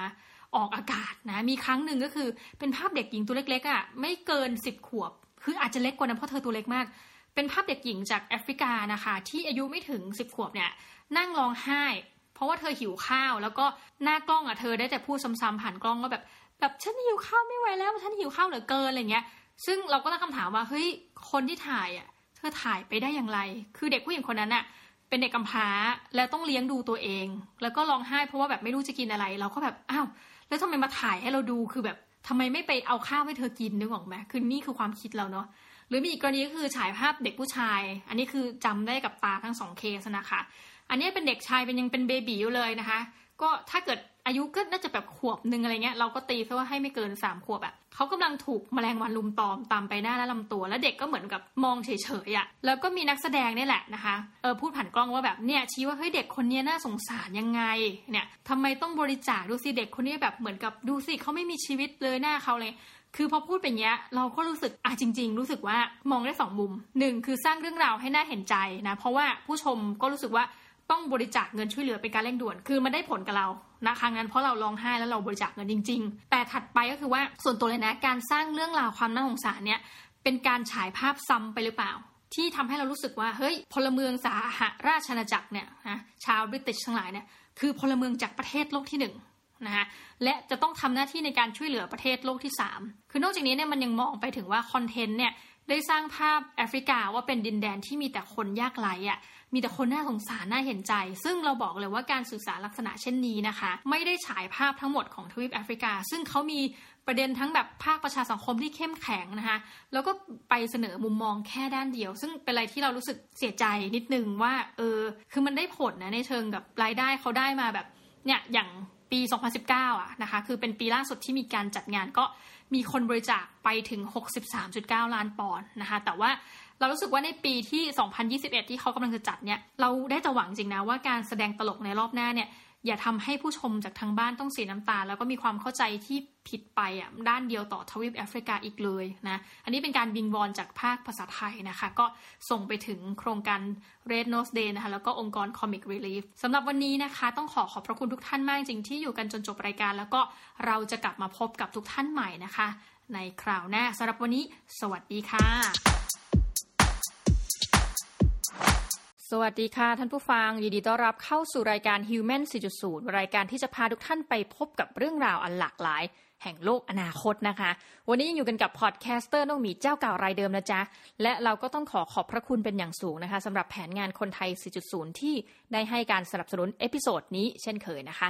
สำหรับวันนี้จะมาพูดถึงเรื่องราวของการเที่ยวฟรีนะคะแหมมันกำลังเป็นช่วงที่แบบเราเอ๊ะจะไปเที่ยวเริ่มไปเที่ยวได้ยังนะ ปลดล็อกแล้วใช่ไหมคะเที่ยวฟรีไม่พอนะ นอนฟรีด้วยนะคะถือว่าเป็นชีวิตดีๆในยุคดิจิทัลนะคะสำหรับใครที่อาจจะเคยใช้แพลตฟอร์มนี้แล้วก็เดี๋ยวเราก็มาเมาส์กันว่าดีหรือไม่ดีเนาะคำถามก็คือว่าจะเป็นอย่างไรนะคะเอากรณีที่เที่ยวฟรีก่อน เมื่อคุณเดินทางไปยังประเทศยุโรปนะคะมีคนมาชวนคุณไปเที่ยวฟรีเฮ้ยหลอกจะงง หลอกเรา กันเล่นหรือเปล่านะคะโดยทั้งนี้นะคะนอกจากเที่ยวฟรีเนี่ยมีไกด์ผู้รอบรู้เส้นทางนะจะพาคุณเดินชมเมืองนะแบบว่าพาไปแล้วก็เล่าประวัติศาสตร์ไป นอกจากนี้มีที่พักฟรีให้แก่คุณนะคะได้นอนตามเมืองต่างๆ โดยคุณไม่ต้องไปจองโรงแรมเลยนะคะไม่ต้องพัก Airbnb เสียเวลา แน่นอนว่าข้อเสนอนี้หลายคนก็คิดแน่ scam หรือเปล่านะไม่น่าจะเป็นจริงนะคะเพราะของฟรีจะมีเหรอบนโลกนะคะอย่างไรก็ตามนะคะเราก็จะมานำเสนอเรื่องราวการท่องเที่ยวแบบทางเลือกนะที่จะมอบทั้งที่พักและไกด์นำเที่ยวให้กับคุณโดยไม่เสียค่าใช้จ่ายนะคะ มาไปที่กรณีแรก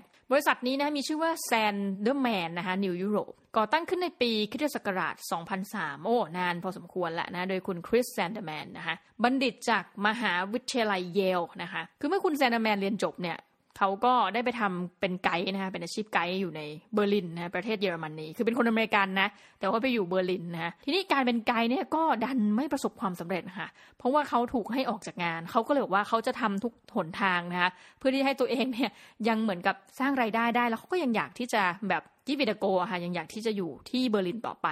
เขาก็เลยปิ๊งไอเดียขึ้นมานะก็คือไอเดียที่เรียกว่าทัวร์ฟรีนี่แหละคืออาจจะต่างจากทัวร์ศูนย์เหรียญนะฮะเดี๋ยวเราจะเล่าว่าทำไมนะคะ ทีนี้การคิดของเขาเนี่ยเพื่อให้เขาที่จะแบบได้ทำหน้าที่เป็นไกด์เนาะแล้วเขาก็ใช้วิธีการไปหาลูกค้านะคะในทัวร์ฟรีเนี่ยไปหาลูกค้าตามโฮสเทลต่างๆนะคะหลักการทัวร์ฟรีของ s ซนเดอร์แมนก็คือว่าไม่มีการตั้งราคานะคะแต่จะอยู่ได้ด้วยเงินค่าทิปจากลูกค้าที่เห็นสมควรว่าควรให้ทิปแก่ผู้นำทัวร์เป็นจำนวนเท่าไหร่นะคะคุณคริสแซนเดอร์แมนก็กล่าวถึงหลักการบริษัทว่าถ้าเกิดว่าคุณเนี่ยเดินทางไปยังทัวร์เนี้ยนะคะแล้วคุณไม่พอใจกับการให้บริการหรือเฮ้ยพูดไรอะไรเงี้ย ก็สามารถที่จะ walk out ไปเลยนะคะ เดินออกจากทัวร์โดยไม่ต้องให้เงินค่าทิปแต่อย่างใด แล้วไม่มีการมาว่ามาด่าทอกันนะคะ หลังจากเปิดให้บริการในเบอร์ลินเพียง 6 เดือนนะ ปรากฏว่าบริษัทแซนเดอร์แมนเนี่ยสามารถครองมูลค่าการตลาดของบริษัทนำเที่ยวแบบเดินทัวร์นะคะได้ถึงร้อยละ50ในเบอร์ลินกันเลยทีเดียวนะคะเอาละมาถึงปัจจุบันนะคะ2003นะ moving forward ปัจจุบันบริษัทมีบริการทัวร์ฟรีใน 20 เมืองทั้งในยุโรปนะคะเพิ่มเติมก็คือสหรัฐอเมริกา แล้วก็ในตะวันออกกลางนะคะเช่นถ้าคุณไปอิสราเอลเนี่ยก็จะมีแซนเดอร์แมนนะ free tour อยู่ นอกจากเรื่องการเที่ยวฟรีนะคะปัจจุบันเราก็สามารถค้นหาที่พักอาศัยฟรี ผ่านการใช้บริการจากเว็บไซต์นะคะ couchsurfing.com นะเดี๋ยวสะกดให้ฟัง c o u c h นะคะ s u r f i n g นะคะ อีกครั้งนะคะ couchsurfing.com c o u c h s u r f i n g นะคะแล้วก็ .com คือไอเดียนี้มีที่มาจากผู้ก่อตั้งนะคะ ก็คือคุณเคซี่เฟนตันนะคะ นู่นเลยในปี 1999 ไอเดียนี่เจ๋งมาก คือคุณเฟนตันเนี่ยเขาเดินทางไปเที่ยวนะคะออกจากบอสตันก่อนนะในสหรัฐอเมริกาเนี่ยไปยังประเทศไอซ์แลนด์นะคะโดยไม่ได้มีการวางแผนในการจองที่พัก ซึ่งตื่นเต้นมากว่าโอ้โหคนอเมริกันนะ ไปไอซ์แลนด์ไม่จองที่พัก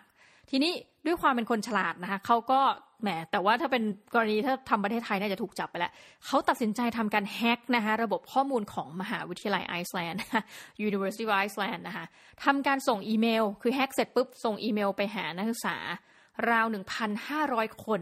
เพื่อขอความช่วยเหลือในการให้ที่พักอาศัยแก่เขานะคะปรากฏว่าจาก 1,500 คนที่ส่งไปแบบสุ่มๆไปเนี่ยมีคนตอบรับให้เขาเข้าพักเป็นจำนวนมากเลยนะ คือเมื่อเขา กลับมายังอเมริกาเนี่ยเขาก็เลยเอาไอเดียที่เขาไปทำมาเนี่ยจากการขอเข้าห้องพักฟรีเนี่ยมาเปิดตัวเว็บไซต์ที่ว่าเนี่ยค่ะ couchsurfing.com นะโดยองค์กรนี้ก็ถือไว้ตั้งแต่ต้นเลยว่า เป็นองค์กรที่ไม่แสวงหาผลกำไรนะคะ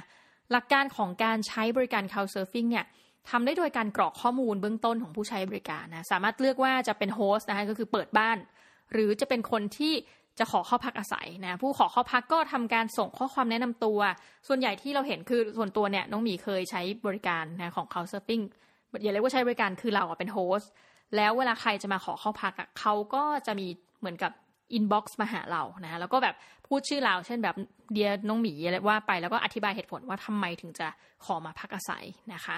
ทีนี้ บางครั้งนอกจากการเขียนมาโดยตรงเนี่ยก็มีการทิ้งข้อมูลไว้ในระบบก็ได้นะคะเพื่อให้ host เนี่ยได้เหมือนช้อปปิ้งอาหารเลือกให้ผู้มาเข้าพักเนี่ยได้เข้าพักอาศัยนะคะทั้งผู้เข้าพักอาศัยแล้วก็ host เนี่ย จะต้องนะคะทำการตกลงร่วมกันทั้งสองฝ่ายผ่านระบบเนาะทั้งสองฝ่ายสามารถเห็นข้อแนะนำติชมนะจากข้อมูลแบบว่าการเข้าพักหรือการเป็น host ของผู้ใช้บริการคนก่อนๆคือจริงๆอะเราสามารถบอกได้เลยนะว่าเราแบบมีความสุขหรือมีความทุกข์นะจากการที่ host คนคนนี้อะไรเงี้ยนะคะก็ถือว่าเป็นเหมือนกับแรงกิ้งอะว่าง่ายๆ เพื่อให้พิจารณาว่าเราควรจะให้คนคนนี้พักหรือเปล่านะคะปัจจุบันนะคะผู้ใช้บริการและผู้ให้บริการ Couchsurfing มีอยู่ทั่วโลกนะคะ โดยหลักการเบื้องต้นของ Couchsurfing เนี่ยคือโฮสต์เนี่ยให้บริการเข้าพักโดยไม่คิดค่าใช้จ่ายเนาะแต่อาจจะมีเงื่อนไขที่แตกต่างกันออกไปในแต่ละบ้านนะคะ เช่น คือเขาให้ระบุได้เลยนะ อย่างแบบส่วนตัวเราก็จะบอกว่า เราไม่สวมใส่รองเท้าภายในบ้านนะ แล้วเราก็ไม่มีการสูบบุหรี่นะถ้าเล่า อะอุ้ยตายแล้วห้ามพูดใช่ไหมคะ ก็ต้องระบุว่าแบบห้ามทานอะไรอย่างเงี้ยนะคะ ก็จะเป็นกรณีเฉพาะของเราในแต่ละบ้านนะคะนี้ต้องบอกว่าทั้ง Sanderman New Europe นะคะแล้วก็ Couchsurfing เนี่ยถือเป็นองค์กรที่สนับสนุนเศรษฐกิจแบบแบ่งปันนะคะ หรือที่เรียกว่า sharing economy นะคะโดยนิยามของเศรษฐกิจแบ่งปันเนี่ยก็คือการแลกเปลี่ยนระหว่างบุคคลในระยะสั้นนะคะ โดยการแลกเปลี่ยนนี้อาจจะรวมไปถึงนะคะสินค้าหรือบริการนะเช่นแบบอาจจะแลกเปลี่ยนบอร์ดเกมนะบริการก็บริการอย่างแบบ Uber อะไรอย่างเงี้ยค่ะ แล้วก็มักจะกระทำผ่านแพลตฟอร์มออนไลน์นะคะ ตัวอย่างเศรษฐกิจแบบแบ่งปันก็ได้แก่นี่เลยค่ะ Airbnb นะคะที่ผู้ให้บริการคือเจ้าของสถานที่นะคะที่ผู้เข้ามาพักอาศัยอยู่ในช่วงระยะเวลาตามที่ตกลงกันนะคะโดยทำการจองผ่านระบบออนไลน์นะคะต้องบอกงี้ว่าปัจจุบันนะกลับมาเรื่องไกด์นะคือไกด์ในหลายที่เนี่ยอาจจะถูกจำกัดด้วยการสอบใบอนุญาตนะคือหมายความว่าคนต่างชาติ ไม่มีสิทธิ์ในการทำอาชีพนี้ได้นะคะในประเทศที่มีกฎหมายดังกล่าว คืออาจจะเป็นอาชีพสงวนน่ะนะคะ โรงแรมเองก็จะต้องทำการขออนุญาตเปิดโรงแรมตามกฎหมายในหลายที่นะคะคือกรณีเหล่านี้เนี่ยมันก็กำลังถูกท้าทายโดยองค์กรข้ามชาติที่มาทั้งในรูปแบบขององค์กรไม่แสวงหาผลกำไรแล้วก็สตาร์ทอัพนะคะคำถามก็คือว่าเฮ้ยประเทศไทยของเราเองเนี่ยที่พึ่งพิงรายได้จากการท่องเที่ยวเยอะมากนะคะ จะเสียดุลการค้าแล้วก็สามารถจัดเก็บภาษีได้น้อยลงหรือเปล่านะคะจากการเข้ามาขององค์กรเหล่านี้เนี่ยและถึงแม้ว่าจะน้อยลงเนี่ยเราก็อยากรู้ว่าน้อยลงเป็นจำนวนปริมาณเงินเท่าไหร่แหมถ้ามีใครทำวิจัยมาแล้วเนี่ยช่วยเล่าให้ฟังหน่อยนะคะ แล้วก็เราก็อยากรู้ว่าตัวเลขในนี้นะคะ มีแนวโน้มที่จะเพิ่มขึ้นอย่างไรในอนาคตนะคะ ยังไงฝากไว้ 2 แพลตฟอร์มนะ คือทดลองแล้วทั้งคู่นะคะ Couchsurfing นี่เราก็เป็น host เนาะส่วน Sandeman เนี่ยเราก็ไปทัวร์ฟรี คือเขาจะอย่างนี้ค่ะ คุณเข้าไปตามเว็บไซต์ของเขาได้เนาะแล้วเขาก็จะระบุเลยว่าเขาจะไปอยู่ตามแถวไหนนะวิธีการเขาคือเขาจะแบบอยู่เป็นเวลาเช่น 11โมงเขาก็จะไปยืนตามจัตุรัสอะไรในเบอร์ลินนะเมืองอื่นๆมีเยอะในลอนดอนก็มีตามที่ท่องเที่ยวหลักๆนะคะเราก็แค่เดินไปถึงจุดนั้นก็จะมีคนกลุ่มใหญ่ๆแหละเพราะว่าถูกหลอกไม่ได้ถูกหลอกขอโทษถูกมาบอกด้วยกันว่าเฮ้ยเป็นฟรีทัวร์อะไรประมาณนี้นะคะ แล้วเราก็ เดินไปกับเขาแล้วเขาจะเล่าประวัติศาสตร์เกร็ดประวัติอะไรที่สนุกมาก เพราะว่าเรารู้สึกว่าด้วยความที่อยู่ได้ด้วยทิปอะค่ะเขาจะพยายามทำทุกอย่างให้มันดีที่สุดนะคะทีนี้ข้อหนึ่งก็คือว่าเราก็แหมให้ทิปเขาเถอะเพราะว่าเราไปกับเขาแล้วเนาะเพียงแต่ว่ามันก็เป็นสิทธิ์ของคุณว่าจะให้เท่าไหร่ ซึ่งเราชอบมากทุกครั้งเขาจะย้ำว่าเขาคือ professional guide นะคะดังนั้นแปลว่าเขาจะไม่รับเศษเหรียญเงินนะคะถ้าจะให้เป็นเงินเนี่ยกรุณาให้เป็นแบงค์นะแล้วก็หลายกรณีเนี่ย อย่างอังกฤษเนี่ยแบงค์เริ่มต้นก็อาจจะเป็น 5 ปอนด์นะเราก็มักจะให้ประมาณสัก 10 ปอนด์เนี่ยค่ะแล้วก็จริงๆทัวร์ครั้งหนึ่งเนี่ยพูดกันกลางๆนะ ทัวร์นี้มี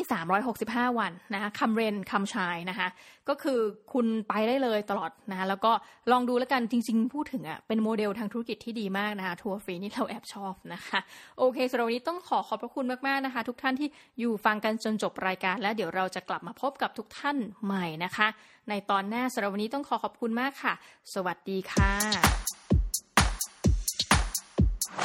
สวัสดีค่ะทุกท่านยินดีต้อนรับเข้าสู่รายการ Human 4.0 นะคะ รายการที่จะพาทุกท่านไปพบกับเรื่องราวแห่งโลกอนาคต วันนี้นะคะอยู่กันกับ podcaster น้องหมีเจ้าเก่ารายเดิมนะคะ และก็ต้องขอขอบพระคุณเป็นอย่างยิ่งค่ะ รายการของเราได้รับการสนับสนุนอย่างเป็นทางการโดยแผนงานคนไทย 4.0 นะคะ เอาละค่ะวันนี้จะพาทุกท่านไปนอกโลกซะหน่อย หลายทีได้พูดถึงอังกฤษมากพูดถึงเบอร์ลินนะพูดถึงนู่นนี่นั่น วันนี้จะพาไปดาวอังคารนะซึ่งเราก็ยังไม่เคยไปเหมือนกันนะคะแต่ว่า การเดินทางไปรอบนี้นะคะ จะเป็นการเดินทางไปดาวอังคารด้วยตั๋วเที่ยวเดียว ก็เป็นว่าทุกท่านอยากจะไปหรือเปล่าก็ลองตัดสินใจกันดูนะคะ ทีนี้คำถามก็คือว่าจะเป็นอย่างไรนะคะ ถ้าหากว่าเราได้ไปอาศัยอยู่บนดาวอังคารจริง ๆ เลยในปี 2011 นะคะโครงการ Mars One น่ะได้ถือกำเนิดขึ้น โดยมีเป้าประสงค์ที่จะพามนุษย์เนี่ยเดินทางไปยังดาวอังคารจริง ๆ นะคะการเดินทางในครั้งนี้เนี่ยเป็นการเดินทางไปโดยมีตั๋วยานอวกาศเพียงเที่ยวเดียว และจะไม่มีการกลับมาอีกนะคะ นั่นแปลว่ามนุษย์ที่ตัดสินใจเดินทางไปยังดาวอังคารกับโครงการ Mars One เนี่ยอาจจะไม่มีโอกาสได้พบเจอกับครอบครัวนะคะญาติและเพื่อนของตนอีกเลยตลอดชีวิต คือหลังจากมีการเปิดตัวโครงการอย่างยิ่งใหญ่นะคะในปี 2013 Mars One เนี่ยได้ทำการเปิดรับสมัครผู้เข้าร่วมโครงการเดินทางไปยังดาวอังคาร ภายใต้โครงการที่มีชื่อว่า the Astronaut Selection Program นะหรือว่า ASP โดยโครงการนี้เปิดให้คนจากทั่วโลกเลยนะ ส่งใบสมัครเข้ามายังโครงการต้องบอกว่าน้องหมีอะ แอบไปเขียนใบสมัครด้วยนะคะแล้วก็หากได้รับคัดเลือกเนี่ยเขาและเธอเหล่านั้นจะได้เดินทางไปยังดาวอังคารในปี 2031 นะคะก็อีกสักพักใหญ่ ๆ เหมือนกัน ที่ต้องบอกว่าถึงแม้ว่าโครงการมาสวันเนี่ยจะได้รับการตอบรับอย่างล้นหลามนะคะจากทั่วทุกมุมโลกคือคนสมัครเยอะมากนะคะแต่ว่าก็เกิดคำถามอยู่ไม่น้อยว่าโครงการนี้ได้รับการสนับสนุนโดยใคร คือมันเป็นโครงการเอกชนค่ะ เพราะว่าจากเว็บไซต์โครงการเนี่ย ชี้แจงไว้ว่า Mars One เนี่ยที่ผ่านมานะ ได้รับเงินสนับสนุนอย่างเป็นทางการเนี่ยราวแค่ 1 ล้านเหรียญสหรัฐเท่านั้นเองนะ มาจากการบริจาคการขายสินค้าการลงทุนแล้วก็รายได้จากสปอนเซอร์นะคะแต่ไม่ได้มีรัฐบาลหรือว่าองค์กรขนาดใหญ่ในการ backup ให้การสนับสนุนนะคะ ทีนี้ก็มีคนอยากจะลองของ Mars One นะปี 2014 นักวิจัยจากมหาวิทยาลัย Massachusetts Institute of Technology หรือว่า MIT นะคะก็ทำวิจัยเลยถึงความเป็นไปได้ของโครงการ Mars One ปรากฏว่าจะโครงการนี้มีช่องโหว่มากมายในเชิงวิทยาศาสตร์นะเช่น การปลูกพืชบนดาวอังคารจะส่งผลให้เกิดการสร้างออกซิเจน ในระดับที่ไม่ปลอดภัย คือเขาบอกว่าให้ทานพืชที่ปลูกเอาเองอะไรอย่างเงี้ยนะคะ ทีนี้เขาก็ไปทดสอบว่าเฮ้ยมันจะเป็นไปได้ไหมนะ โดยทำทฤษฎีอะไรต่างๆ มากมาย ก็บอกว่าการปลูกพืชเนี่ยจะแบบอย่างที่บอกค่ะออกซิเจนเนี่ยมันจะไม่ปลอดภัยนะผลจากพืชที่ปลูกเนี่ยจะทำให้มนุษย์ขาดอากาศหายใจในที่สุดนะคะโหน่ากลัวมาก แล้วก็ส่วนของน้ำเหมือนกันนะคะ คือเขาบอกว่ามีการค้นพบน้ำแข็งบนพื้นผิวของดาวอังคารนะคะโครงการมาสวันก็เลยบอกเลยว่า ให้ผู้เข้าร่วมเนี่ยอาจจะมีการทำการละลายน้ำแข็งบนพื้นผิวดาวอังคารเพื่อนำมาบริโภค อย่างไรก็ตามคือฟังดูดีนะคะ แต่ว่าเทคโนโลยีในปัจจุบันยังไม่สามารถทำการละลายน้ำแข็งจากดินนะะแล้วก็นำมาบริโภคได้อ่าทีนี้ก็เลยเหมือนกับ MIT ก็ตั้งคำถามว่าเฮ้ย เอาจริงโครงการอะไรมันดูน่าสนใจแต่มันทำได้หรือเปล่านะนอกเหนือจากประเด็นปัญหาทางวิทยาศาสตร์นะของการไปอยู่ดาวอังคารอย่างไรให้มีชีวิตรอดนะคะก็ยังมีประเด็นทางสังคมวิทยาและจิตวิทยาที่ต้องนำมาพิจารณาด้วยนะคะโดยมีโครงการหนึ่งนะคะ Hawaii Space Exploration Analog and Simulation นะคะหรือว่า High Seas นะคะถือเป็นโครงการทดลองที่ให้มนุษย์ด้วยกันเองเนี่ยมาอาศัยอยู่ด้วยกันในสภาวะการที่จำลองว่ามนุษย์เนี่ยกำลังอาศัยอยู่บนดาวอังคารนะคะ โดยกลุ่มที่ทำการทดลองเป็นระยะเวลาที่ยาวนานที่สุดใช้เวลาหนึ่งปีเลย ในการอาศัยอยู่ร่วมกันนะคะทีนี้ต้องบอกว่าเขาก็ไปทดลองกันที่ฮาวายเพราะว่าพื้นสภาพผิวต่างๆเนี่ยมันเหมาะสมที่บอกว่าเฮ้ยอันนี้คือดาวอังคารนะคะ ทีนี้คนทั้ง 6 คนเนี่ยต้องอยู่ร่วมกันโดยอาศัยในพื้นที่แคบๆจริง ๆนะคะ ก็คือแบบเรียลิตี้เลยอะ่ะใช้ห้องน้ำร่วมกันด้วยนะคะ แล้วบอกว่าตามตรงนะเราแอบไปฟัง พอดแคสต์ชื่อ The Habitat ขึ้นมานะคะ The Habitat ก็เล่าตั้งแต่ซีรีส์แบบตั้งแต่ตอนแรก ๆ เลยค่ะ บอกว่าเฮ้ยพอใช้ห้องน้ำร่วมกันเหมือนกับวันแรก ๆ บางห้องน้ำพังอะไรอย่างเงี้ยนะคะทีนี้ห้องน้ำที่ใช้เนี่ยเราสามารถอาบน้ำได้เพียงแค่โอ้นี่หลายคนเริ่มบอกว่าไม่อยากไปละอาบได้แค่ 30 วินาทีเพื่อการประหยัดน้ำค่ะ ต้องทานอาหารอวกาศนะคะแล้วก็รับส่งข้อมูลข่าวสารช้ากว่าเวลาทั่วไปราว 20 นาที คือจำลองสถานการณ์จริงเลยนะคะ แล้วก็ถ้าคุณจะออกจากพื้นที่อาศัยเนี่ยคุณจะต้องทำการสวมชุดอวกาศนะคะผลปรากฏว่าพอมนุษย์เนี่ยเข้ารับการทดลองอยู่ร่วมกันเนี่ยก็มีการเกิดการทะเลาะกันตามภาษานะมีการแบ่งพักแบ่งพวกนะทำให้ผู้เข้าร่วมโครงการบางคนเนี่ยอยู่อย่างไม่มีความสุขนะนี่เราก็ฟังมาจาก The Habitat นะคะในปี 2018 ที่ publish โดย Gimlet Media นะเป็นพอดแคสต์ที่สนุกมาก คือมีอยู่ไม่กี่ตอนใช้เวลาเก็บข้อมูลเนี่ยเป็นปีนะคะเผื่อใครสนใจก็ลองไปฟังได้นะคะ โอเค ก่อนที่เราจะเดินทางไปยังดาวอังคารเนี่ยนะซึ่งคาดว่า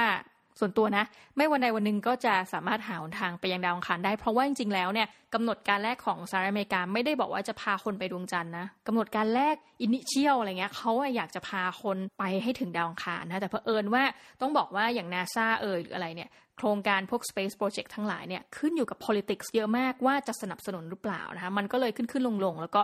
มาช่วงที่พีคจริงๆอะ่ะก็คือ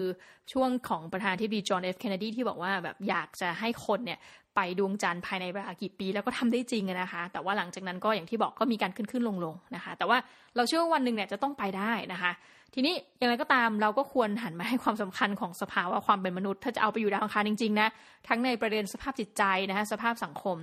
ซึ่งก็ล้วนมีผลต่อการดำรงชีวิตของมนุษย์นะคะทั้งในวันนี้แล้วก็ในอนาคตอันไกลนะคะสำหรับใครที่สนใจโครงการ Mars One ซึ่งหลายคนเริ่มบอกว่าโครงการนี้เป็นการสแกมนะคะก็คือการหลอกลวงนั่นแหละ แต่เราก็จะบอกว่าเว็บเขาก็ยังดำเนินอยู่เนอะซึ่งมันคิดได้สองทางค่ะพูดอย่างนี้หนึ่งคืออะอาจจะแบบก็ไม่ถึงกับสแกมอะสำหรับเรานะเรามองว่าเขามีความตั้งใจดีเพราะเขาเปิดเผยตัวตนเปิดเผยชื่อของคนที่เหมือนกับเป็นหัวหน้าโครงการนะก็ เป็นโครงการของอชาวเนเธอร์แลนด์ค่ะ ชาวดัตช์แต่ว่าทีนี้บังเอิญว่ามันเป็นโครงการเอกชนที่ต้องบอกงี้ว่าพอไม่ใช่แบบโดยอีลอนมัสก์หรืออะไรเงี้ยเราก็คิดว่าโอกาสในการที่ได้รับเงินทุนมันก็อาจจะมีน้อยเนาะต้องดูที่ชื่อเสียงดูที่แบบ credibility ของคนที่เป็น